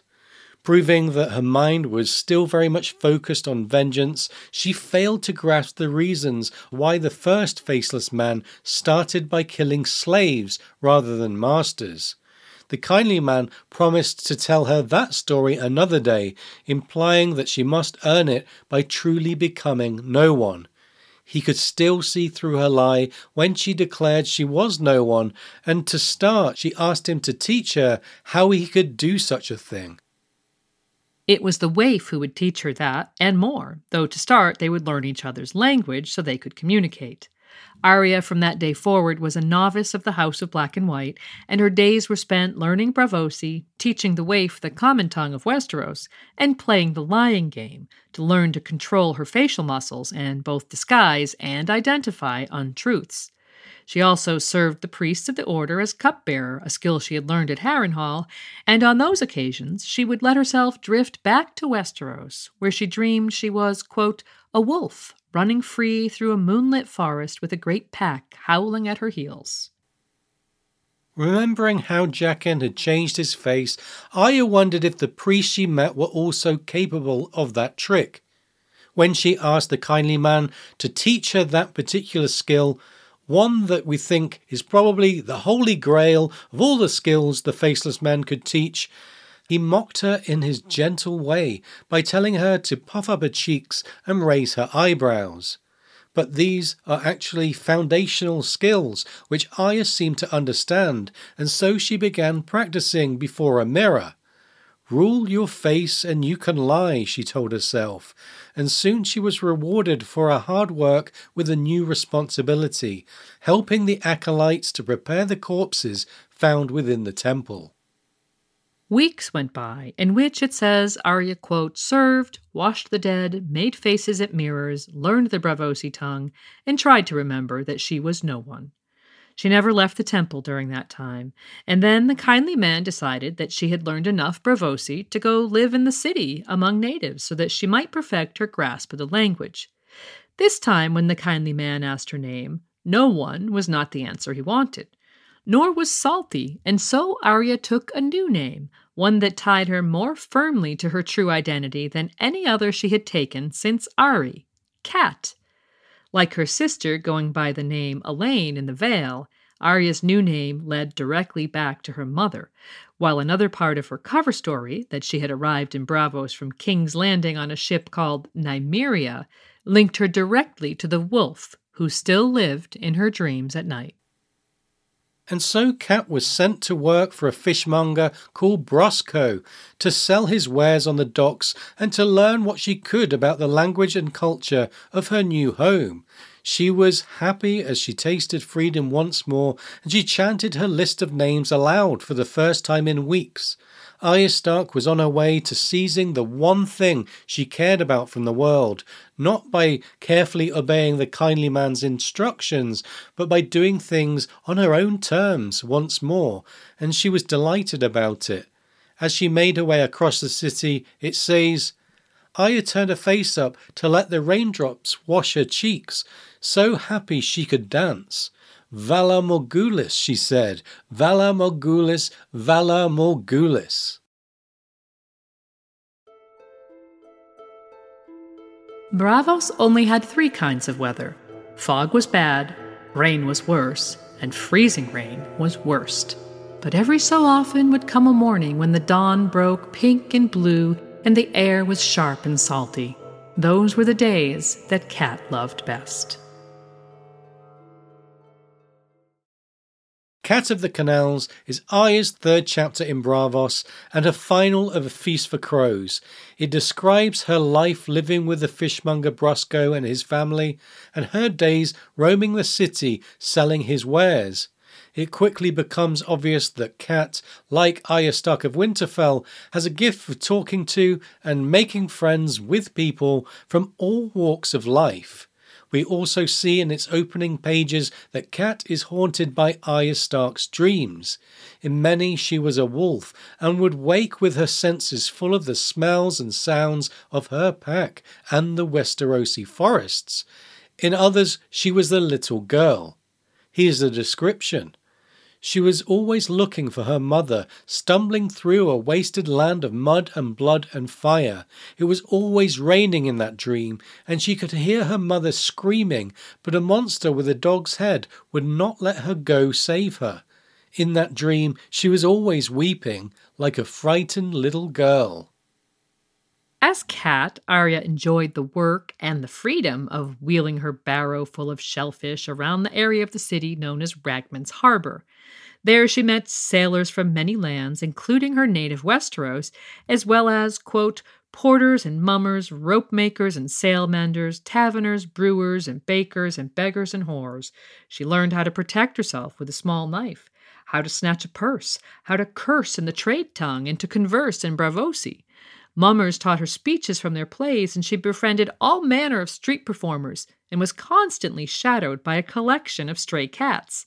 In short, Cat behaved more or less exactly as Arya Stark had always done. The kindly man had instructed her to return to the temple each month at the new moon, to serve and to report on the three new things she had been instructed to learn each month. Often it was new words or gossip, but occasionally it would be a secret or a bit of news from the outside world. She heard sailors' tales about dragons hatching, a pirate named Saan in the Stepstones, and once, from a crew out of Gulltown, of the death of Lady Lysa Arryn, murdered by her own singer. She also encountered two men of the Night's Watch, one of whom frequented alehouses and brothels, singing songs of love to the girls and generally drinking and carousing, all of which irritated Arya, who knew he was breaking his vows. The other was a fat boy, all in black, whom she rescued from a pair of arrogant bravos on the night his companion participated in a mock marriage with one of the girls at a brothel called the Happy Port.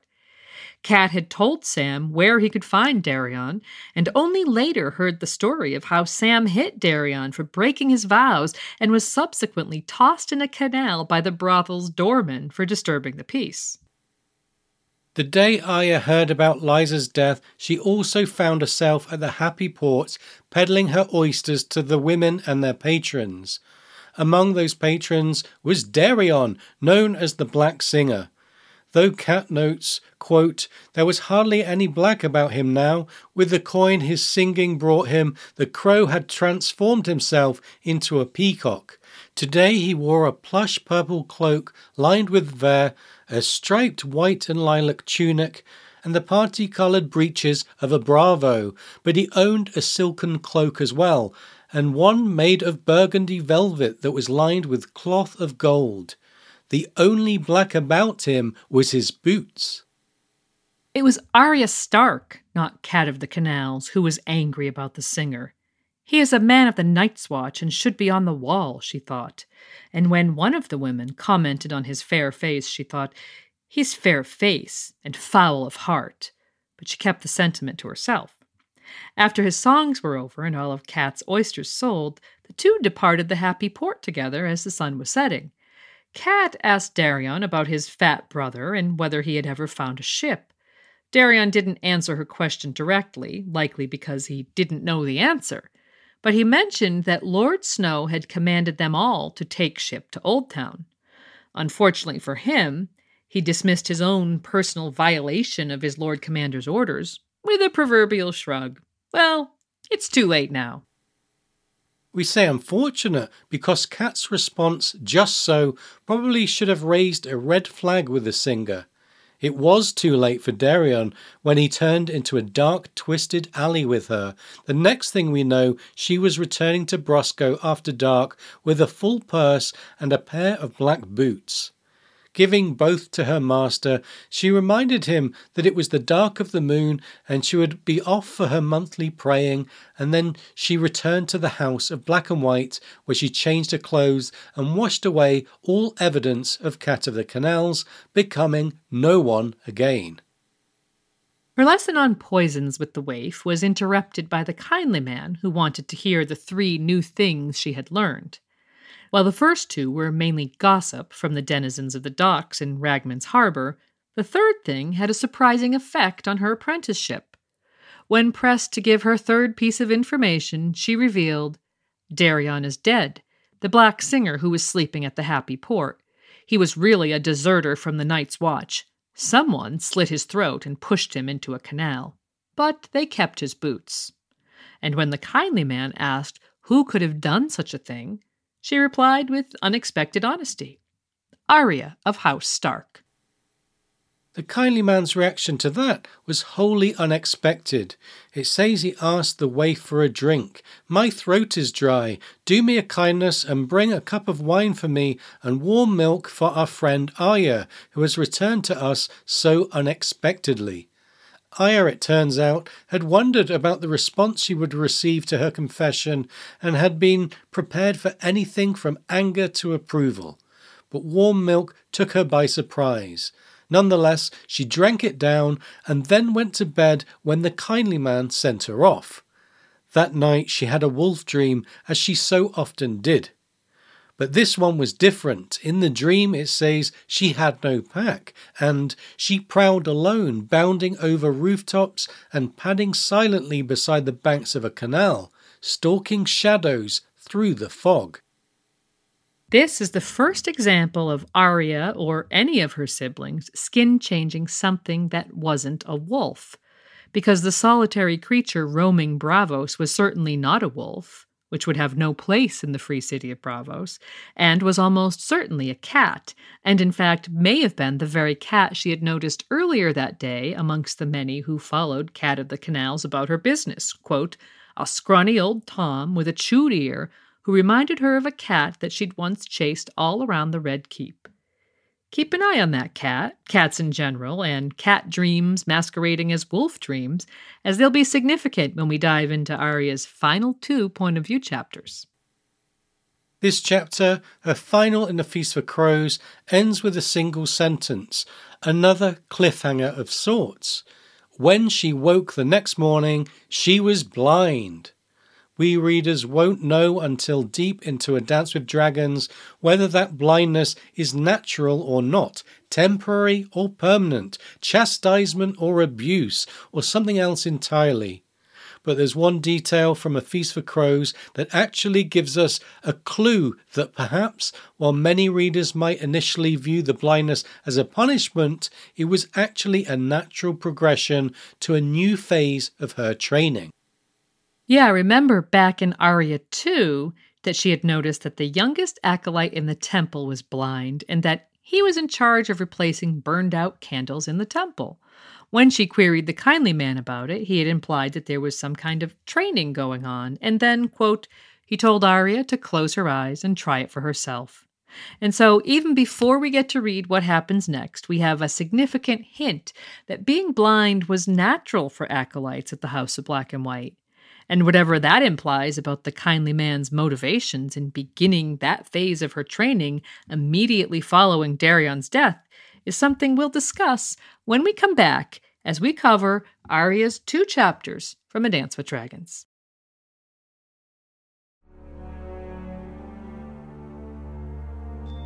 Her nights were lit by distant stars and the shimmer of moonlight on snow, but every dawn she woke to darkness.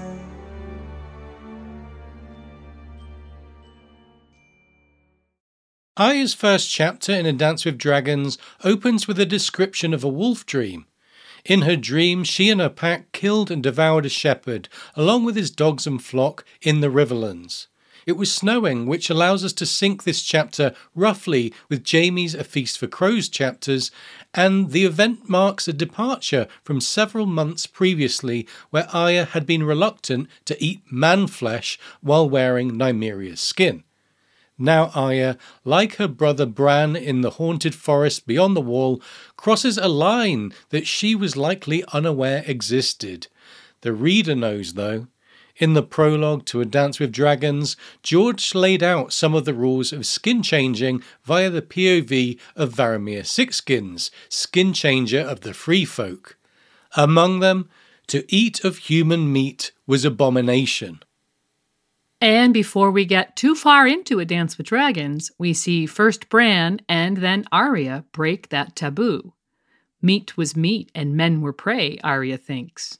Far away in Westeros, her sleeping brother was uneasy, while, quote, the dire wolf did not care. They were meat, he was hungry. And so we see that without mentoring, two of our Stark wargs failed to control their wolf, giving in to their instinctive prey drive in the face of hunger. Arya is once again shown to be literally feeding her secret Stark identity as she sleeps. She is the night wolf, and she isn't sorry, and she embraces it, as we see in her thoughts in those first passages. Yeah, waking from her dreams, she recites her morning prayer. Sir Gregor, Dunsen, Raff the Sweetling, Sir Ilyn, Sir Meryn, Queen Cersei. But when she thinks of her prayer, she corrects herself internally. Not mine, I am no one. That is the night wolf's prayer. Some day she will find them, hunt them, smell their fear, taste their blood. Some day. Arya's long journey of assuming different identities in order to cloak and protect her secret true self has led her to this place where she is daily reminded who that true self is and then encouraged to deny it as we might see with someone diagnosed with a dissociative disorder, her sense of self has become fragmented, with Arya Stark very much alive and well in both her deepest thoughts and inner dreams, while no one, a girl learning the ways and means of a secret order of assassins, comes to dominate her waking hours. But those waking hours were now full of blindness, thanks to the milk potion she was fed every night to maintain that blindness. And we do learn in this chapter that the blindness is neither natural nor was it strictly a punishment. It says they would have taken her eyes from her anyway to help her learn to use her other senses, but not for half a year. Blind acolytes were common in the House of Black and White, but few as young as she. The implication is that the kindly man had realized after Dareon's death that Arya's training must progress swiftly, if at all, in order to prevent her using that training for her own purposes. At the same time, Arya's inner thoughts continue to cast doubt on whether that will be possible. In terms of being blind, Arya Stark was not afraid of darkness all the way back in A Game of Thrones, chasing cats beneath the Red Keep, she had remembered playing in the crypts of Winterfell with her siblings and reminded herself that the dark was not a terrifying thing. In fact, in A Clash of Kings, she recalls Syrio Forel telling her that, quote, darkness could be her friend. And if not being afraid of the dark was something of a theme in those earlier installments, in A Dance with Dragons, she positively embraces it. In a parallel chapter, her brother Bran, having finally found his mentor, is told, Never fear the darkness. The strongest trees are rooted in the dark places of the earth. Darkness will be your cloak, your shield, your mother's milk. Darkness will make you strong. And in Braavos, we see Arya using her imposed darkness in much the same way as a learning tool. In particular, she is repeatedly told and reminds herself to rely on her other senses, which most people ignore in favour of their sight. Hear, smell, taste, feel. There are many ways to know the world for those who cannot see. One aspect of her training that is only hinted at is the physical. Pulling her black and white stockings onto her legs, it says her legs were strong and springy and growing longer every day. She was glad of that, a water dancer needs good legs. Blind Beth was no water dancer, but she would not be Beth forever. This indicates early on that Arya knows her blindness is temporary, but it's also a reference to one of Arya Stark's fondest ambitions to be a water dancer. Since water dancing was not the path of the faceless man, we should probably take this reference as another indication that Arya knows deep down that the House of Black and White will not be her home forever. As for the name, I had chosen Beth in honour of little Beth Cassell, though she acknowledges that it also pairs very well with blind. Blind Beth was a beggar, and much like Cat of the Canals, she was sent out into the city each day and tasked with bringing three new facts home to the kindly man. On the day the chapter opens, Arya supplies him with a bit of dockside gossip about Braavos, though she was tempted to tell him that it was snowing in Westeros in the Riverlands. But it says, he would have asked her how she knew that, and she did not think he would like her answer. And so we see that Arya has become more practiced than ever at hiding her inner thoughts, and though she still does chew her lip, she also spends a lot of time thinking about keeping her face still. She's nothing if not self aware, and she's learning to lie so that even the most practiced master can't always tell. She was also learning to recognize lies herself, and something that she felt was a huge deception was the suggestion by the waif that the stick they had given her could be better than a pair of eyes. Arya disagreed, though she still kept the stick, and in fact the cook had taken to calling her Stick, another name in the long list of names Arya had had. But Arya was starting to realize that names didn't matter. She thinks she was her, no one. I am no one, just a blind girl, just a servant of him of many faces which might seem like Arya accepting the removal of her identity, but right there at the beginning, we see that she kept something for herself. She was her, is perhaps best interpreted as Arya acknowledging that no matter what name or lack thereof she went by, she was still Arya, still herself. As blind Beth, Arya would spend her mornings in the city with her begging bowl. Her lessons took place afterwards, First potions and poisons with the waif, then languages at supper. Arya was improving her Braavosi and High Valyrian, and also learning the tongues of Lys and Pentos. Evenings were for the lying game, which was much harder now that she was blind. Arya was learning to hear lies and to feel them in the waif's facial muscles, a skill which could be translated both to controlling her own face as well as to visual recognition once her sight was returned. She also continued many of the chores she had previously been assigned and was learning to find her way around the temple using sounds and smell, and by counting steps and stairs. One of her duties was to find new corpses near the pool in the temple and have them removed to the cellars where she would prepare the bodies by stripping and washing them.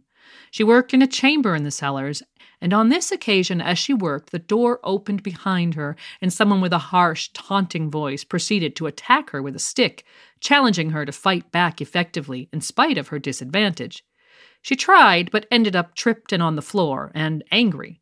One day, she promised herself, she would beat her unknown assailant, but not until she could see him, and that day would not come soon. The waif had told her she could have her sight back for the asking, but Arya knew that on that day they would send her away. In her typical stubborn way, she resolved not to yield. Her sight would be returned when the kindly man decided it was time, and not before. As she worked in the temple, Arya would think about Cat of the Canals. She had enjoyed that part of her training and had particularly enjoyed being Cat. But she acknowledged to herself that she had killed Cat when she killed Dareon.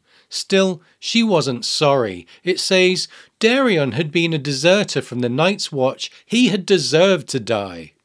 This is a foundational Stark sentiment. The very first chapter of A Game of Thrones dealt with Ned Stark and his entourage journeying to a holdfast near Winterfell to execute Gared, a Night's Watch deserter.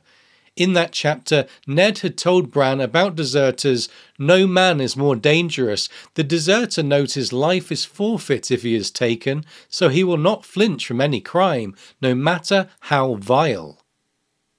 And he had continued by establishing the stark ethos of personal responsibility.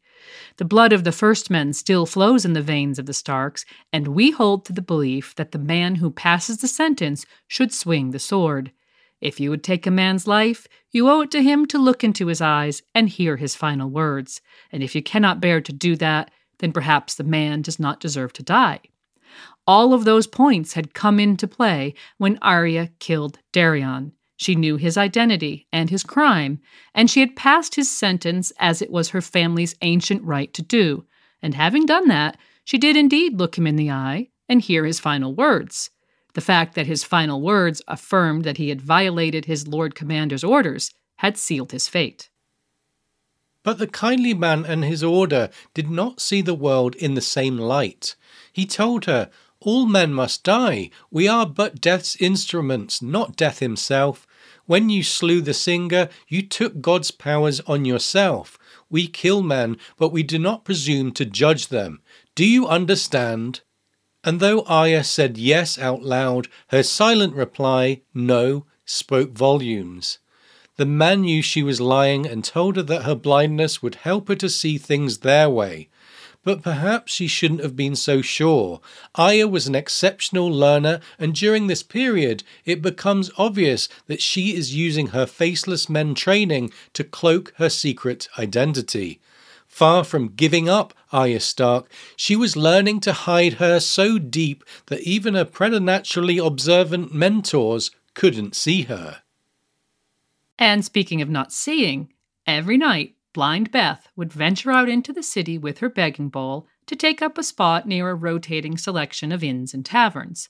On the day she found two bodies in the temple, a young man apparently from Westeros and an old Braavosi woman, she set out after dinner and found herself at a tavern called Pinto's in Ragman's Harbor, one of Cat of the Canal's favorite places. The owner was a man called Pinto who claimed to have once been one of the most fearsome pirates in the Stepstones and who hid a kind heart beneath his unwashed clothes. Rather than make Beth sit outside like some innkeepers would do, Pinto would sometimes allow her to find a place indoors by the fire. And so it was on this night as Beth settled in to observe the clientele with her four senses. Besides Pinto's regulars, Arya observed a number of other patrons, mostly by using her ears and occasionally her sense of smell, as in when she correctly identified a pair of Braavos by the scented oil they used in their hair, and some Ibbenese whalers by the reek of blood and blubber. She also found herself joined by a stray cat, certainly one of the cats who used to follow Cat and her barrow of shellfish around, and possibly the very one she had dreamed of the night she lost her vision. And as she listened to a trio of Lyseni sailors discussing their ship Goodheart and the reason she had been seized by the Sea Lord, it says, For a time it seemed that she could see them too, through the slitted yellow eyes of the tomcat purring in her lap. The next morning, the kindly man asked her, as he always did, to tell him three things she had learned. Arya was ready with her answer, the first two things courtesy of those Lyseni sailors. Here's the passage I know why the Sea Lord seized the Goodheart. She was carrying slaves, hundreds of slaves, women and children, roped together in her hold. I know where the slaves came from. They were wildlings from Westeros, from a place called Hardhome, an old ruined place, accursed. After the big battle where the king beyond the wall was killed, the wildlings ran away, and this woods witch said that if they went to Hardhome, ships would come and carry them away to some place warm. She goes on to offer the full explanation of Goodheart's capture and the implications for the free folk still at Hardhome added with her earlier interactions with Sam Tarly and Dareon, and with the rumour she had been hearing about her brother Jon Snow, now known by some as the Black Bastard of the Wall, this information reveals some of the continuing story of the Night's Watch, things that were happening off page from Jon's POV there's a curious synchronicity between Jon's story and Arya's Braavos arc, which might lead one to suspect that one day the threads will merge, different roads leading to the same castle, as it were. But speaking of threads, let's not lose the thread of Arya's morning report to the kindly man. Having received his two new facts, he queries about the expected third, and she was ready with that as well. I know that you're the one who has been hitting me. And then it says, her stick flashed out and cracked against his fingers, sending his own stick clattering to the floor. When he had recovered, the kindly man asked how the blind girl could know such a thing. But Arya refused to answer, saying, I gave you three. I don't need to give you four. Her inner thoughts reveal her secret to the reader. Maybe on the morrow she would tell him about the cat that had followed her home last night from Pinto's, the cat that was hiding in the rafters, looking down on them. Or maybe not. If he could have secrets, so could she. So here is the third example of Arya skin changing a cat, the only Stark skin changer we've seen use an animal other than a wolf thus far, though, of course, somewhere in the haunted forest, her brother Bran was breaking yet another of the skin changing taboos by secretly wearing his servant Hodor's skin. But it's also one of the few overt examples we have of a skin changer using their power to spy on other people, the other notable example being Orell and his eagle.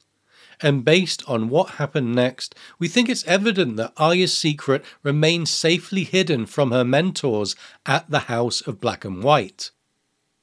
Yeah, that night at dinner, it says she was given her usual drink, but when she gulped it down, it was immediately obvious that this was a different concoction and not her slightly bitter tasting milk potion.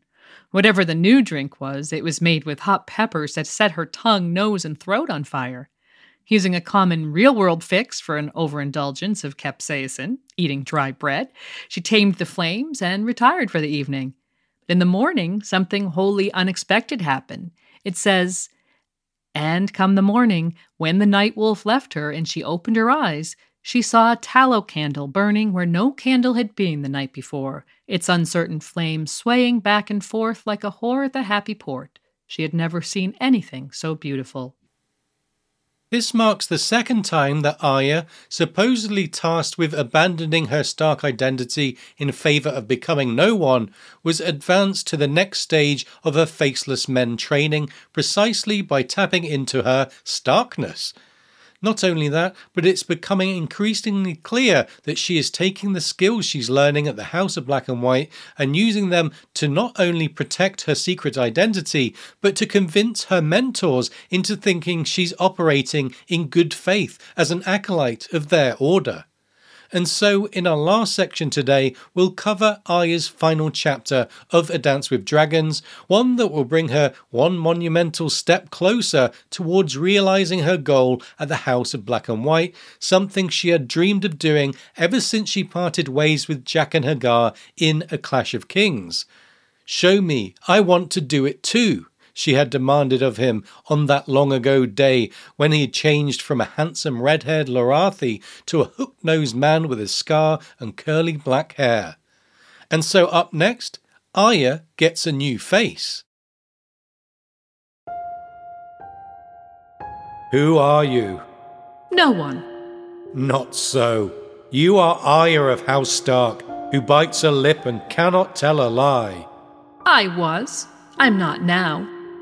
Why are you here, liar? To serve, to learn, to change my face. Early in her time at the House of Black and White, Arya had asked the kindly man if he would teach her to do what she saw Jaqen do, change his face so quickly and completely that he became a new person in a moment, a trick she assumed must be some type of magic. Will you show me how to change my face? she asked, and the kindly man responded by telling her to puff out her cheeks, a joke, but also a lesson in learning to control her facial muscles.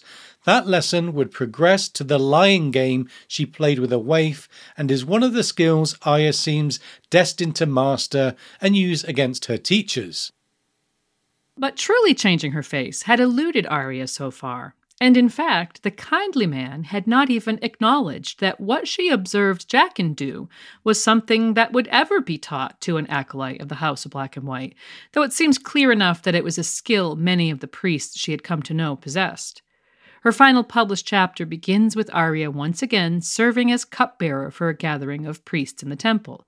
She had done this before, drawing on skills she learned from Syrio, standing still, and at Harrenhal when she was Nan, page to Roose Bolton. But this was the largest such gathering she had served. Eleven priests, it says, gathered for a meeting that lasted several hours and ended with the kindly man asking Arya to stay behind to have words with a priest who wore the face of a plague victim, complete with oozing, bloody sores. The interview began with Arya, seated in a chair made of weirwood, being quizzed as to her identity, though she declared she was no one and that she desired only to serve and learn. Plagueface did not believe her, saying, You are Arya of House Stark, who bites her lip and cannot tell a lie.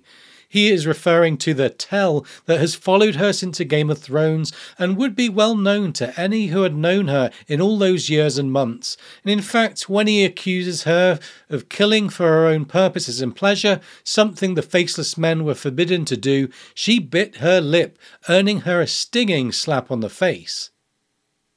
Knowing that she had failed at a part of her training she desperately wanted to master, she thanked him for the slap thinking that perhaps punishment might help her break that habit where her will had failed. Her identification of lip biting as something Arya Stark did, quote, not the Night Wolf, is evidence that her dissociative identity was purely intentional.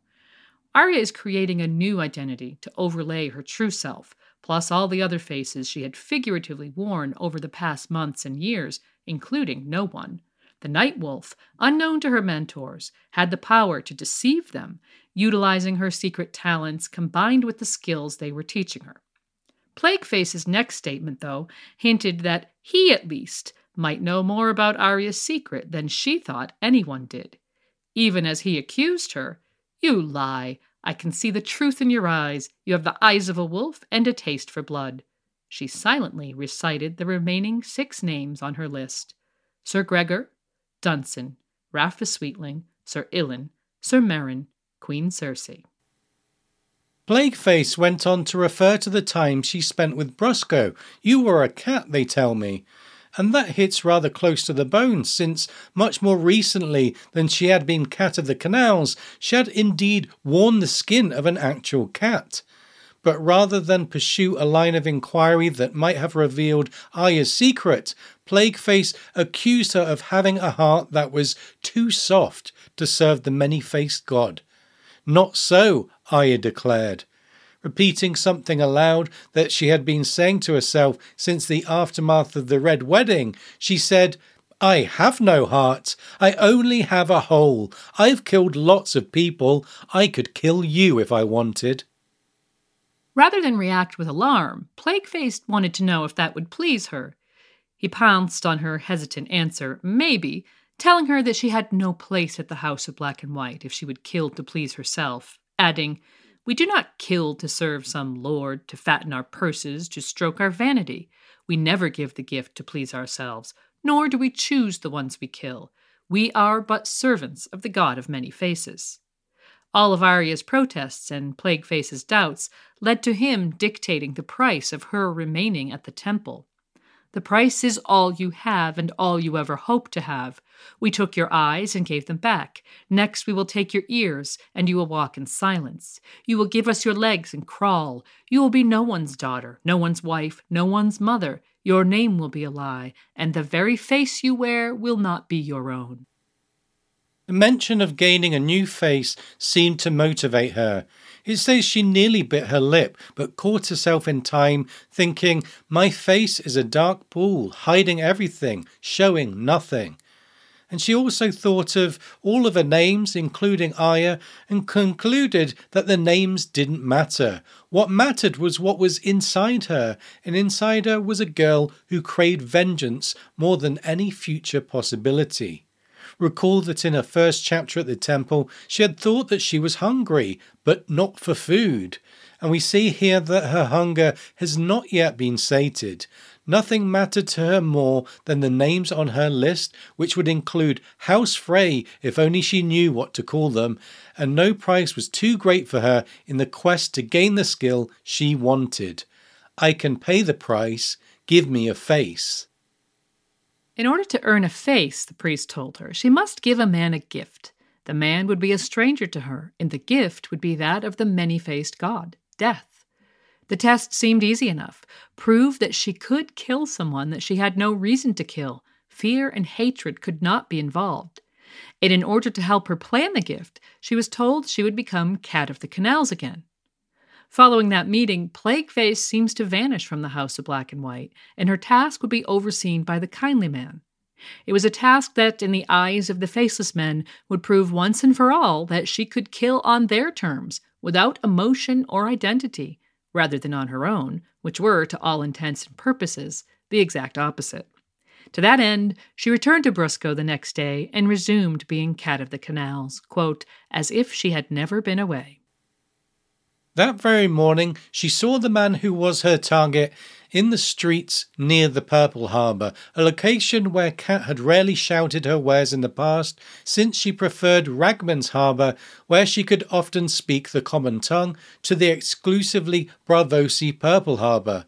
But Arya's Braavosi had improved over the months, and she was able to blend effortlessly into the crowded cobbled streets of the district while observing her target. Arya spent the next several days learning about the man and his habits. In the course of her observations, it's notable that she was continually looking for reasons to dislike or even hate him. It started with her observing that he was old and allowing her resentment that her own father had died young to color her opinion. He has lived too long, she thought. She watched his mannerisms and studied his appearance and decided he was mean, lacked courtesy, and that he had a villain's beard. But as she brought these opinions back to the House of Black and White and told the kindly man what she had learned, he told her that it was not for her to judge the man. As her observations continued, she decided she loathed his hands, the constant movements of which conveyed his fears to her. And that led to her inquiring about his business. It turns out the man was an insurance broker, selling guarantees of payouts to the families of ship owners and merchants should their ships and cargo be lost at sea. His death, she decided, had been paid for by someone who he had cheated, and that was enough for Arya, befriender and defender of the poor and the unfortunate, to decide she could kill him. Of course, she had insisted all along to her mentors that she could do it and would do it, so it's possible that, after the first day when the kindly man told her that her task was not to sit in judgment, they remained ignorant of the fact that she continued looking for reasons to find the man worthy of death. For what Stark could set out to execute a man if they had not, at least figuratively, looked him in the eye and heard his last words and decided his crimes were worthy of death? Arya was to be the insurance man's last judge, whether her mentors wanted her to be or not. From arriving at her decision, she set out to plan how it was to be done. It had been impressed upon her that she must not be seen, and that she must not kill anyone besides her target. So careful planning was of the essence, and as we'll see, she ultimately settles upon a method that not only ties back to her long evenings helping the waif prepare her poisons, as indicated when it says the waif was there to help her, but that has been seen on page before when the novice Pate died after biting a poison coin in Oldtown. But before she could carry out the deed, she would need a disguise, and this time it would not be a disguise achieved through costumes or mummer's tricks. Arya would at last get the thing she had been dreaming of since that long ago day at Harrenhal a new face. In describing Arya's descent to the sanctum of the Faceless Men, a place previously forbidden to her, George takes his narrative into the territory of horror. She descends through darkness with her teachers and arrives in a chamber that is designed to frighten. Here's the passage A thousand faces were gazing down on her.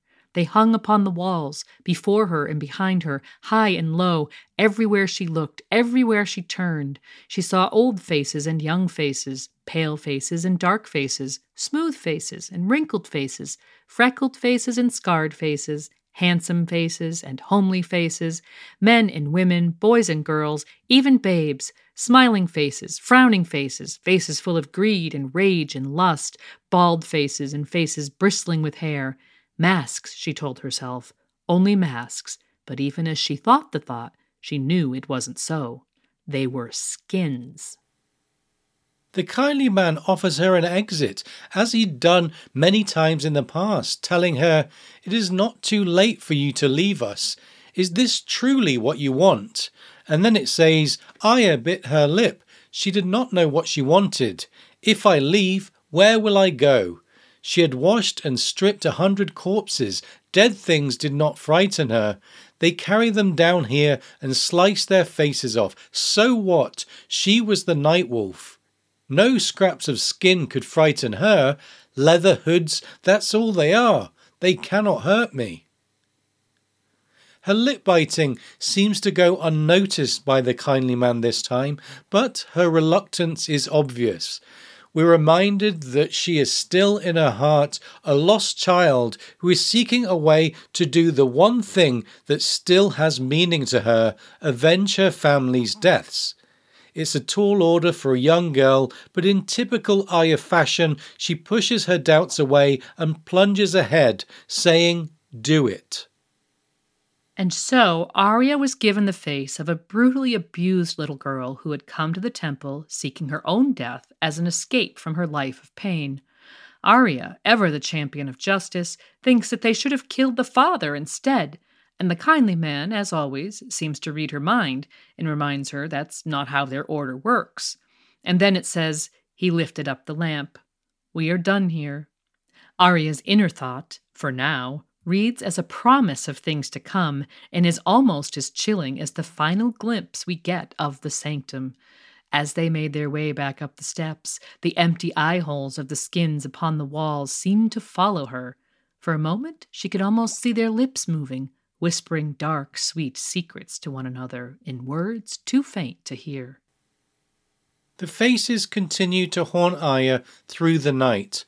Rather than dreaming of the night wolf, that night she lay awake, remembering the faces. Somehow she knew that, even without eyes, the faces could see her, and she began, almost as in a fever dream, to imagine the faces of people she once knew, but were now dead, hanging on her walls her father and mother, her three brothers, Dareon, the stable boy she had killed in King's Landing, the Bolton guard at Harrenhal, the Sarsfield squire from the Crossroads Inn, and the Tickler. As with Theon's dream of the dead at Winterfell, back in A Clash of Kings, she sees people she knows or believes to be dead. Missing are Sansa, said to have run away following Joffrey's murder, and Sandor, whom she left dying in the Riverlands.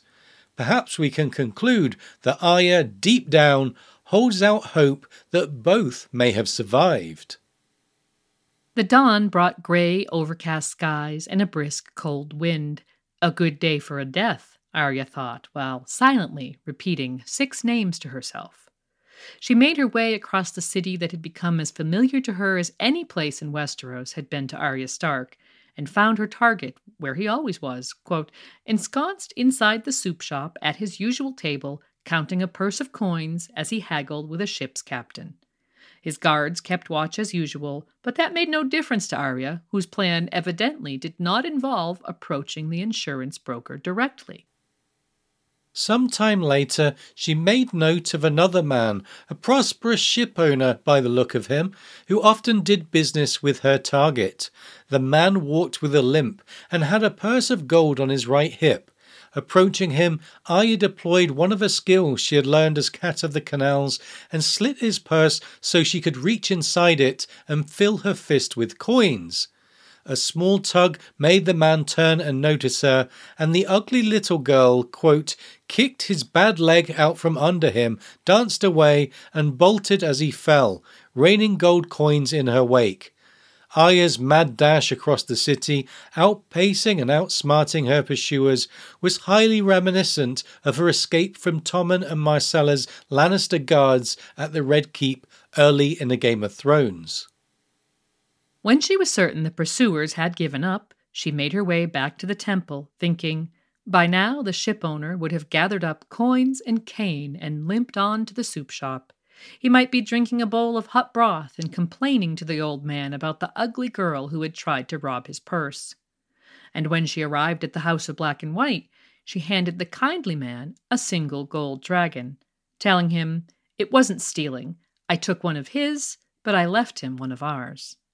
And while it says the kindly man understood the implications of that, so should we. Somewhere in Braavos, an insurance broker had bit down on a golden dragon of Westeros, and, like the one time novice of the Citadel, Pate, his heart would have given out as he collapsed in complete ignorance of the cause. Arya had clearly done the job well, as that night her own face was returned to her, and she was given the robe of an acolyte of the House of Black and White, signifying her promotion from novice based on her completing the milestone test. While she had outwardly accomplished the task to the specifications of her teachers, the reader knows that it was not a dispassionate killing of a stranger, and that Arya had in fact passed judgment on the insurance man in deciding that his death had been requested by someone he had cheated. She did not, in fact, kill the man solely at the behest of the kindly man and plague face, but due to her own moral code. As her A Dance with Dragons arc drew to a close, the kindly man offered a hint of what would come next for his pupil. On the morrow you will go to Izembaro to begin your first apprenticeship. Take what clothes you will from the vaults below. The city watch is looking for a certain ugly girl known to frequent the Purple Harbor, so best you have a new face as well. And this time, when he asked her who she was, there would be no hint that he doubted her when she replied, No one. Over the course of this series, we've followed Arya through tragedy and horror and along a path of learning that began with Syrio Forel, continued with Jaqen and Sandor Clegane and many others in the Riverlands, and led her ultimately to the Kindly Man and the House of Black and White. Her identity has shifted, been obscured, reclaimed, denied, and finally subsumed so deep inside herself that she appears to suffer from a sort of dissociative state. We've also observed her bond with the direwolf Nymeria, which has protected, informed, and influenced her in ways unique to Arya. None of her siblings all confirmed to be wargs or skin changers, have so far experienced a connection with their wolf at such a great distance as Arya has done in Braavos, not to mention the seeming ease with which she was able to consciously use a cat to spy on her teacher. In the end, only Bran may be as powerful a skin changer as Arya, and given the way he seems to have been marked by the old gods themselves, that's saying quite a lot. In her heart of hearts, Arya is still her, and we readers know that unbeknownst to her, four of her five siblings still live in Westeros, and we also know that, hidden behind a loose stone on the steps leading to the House of Black and White, Needle, the physical manifestation of her home and family that was returned to her by the old gods at the Crossroads Inn in Westeros, lies hidden, waiting for her to reclaim it when she's ready to continue the undertaking of her quest to avenge the wrongs done to her family. One day soon, if we can refer to a spoiler from the unpublished Mercy chapter, the long thin blade, bearing Mikken's mark, a blade that represented the truth about her deeply hidden and oft denied identity, will be in her hand once more, and her prayer list will once again grow just a little bit shorter. Until then, we, like Arya, will also remember and wait patiently.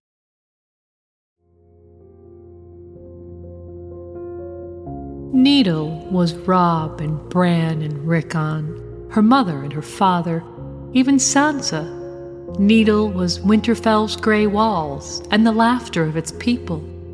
Needle was the summer snows, old Nan's stories, the heart tree with its red leaves and scary face, the warm, earthy smell of the glass gardens, the sound of the north wind rattling the shutters of her room. Needle was Jon Snow's smile.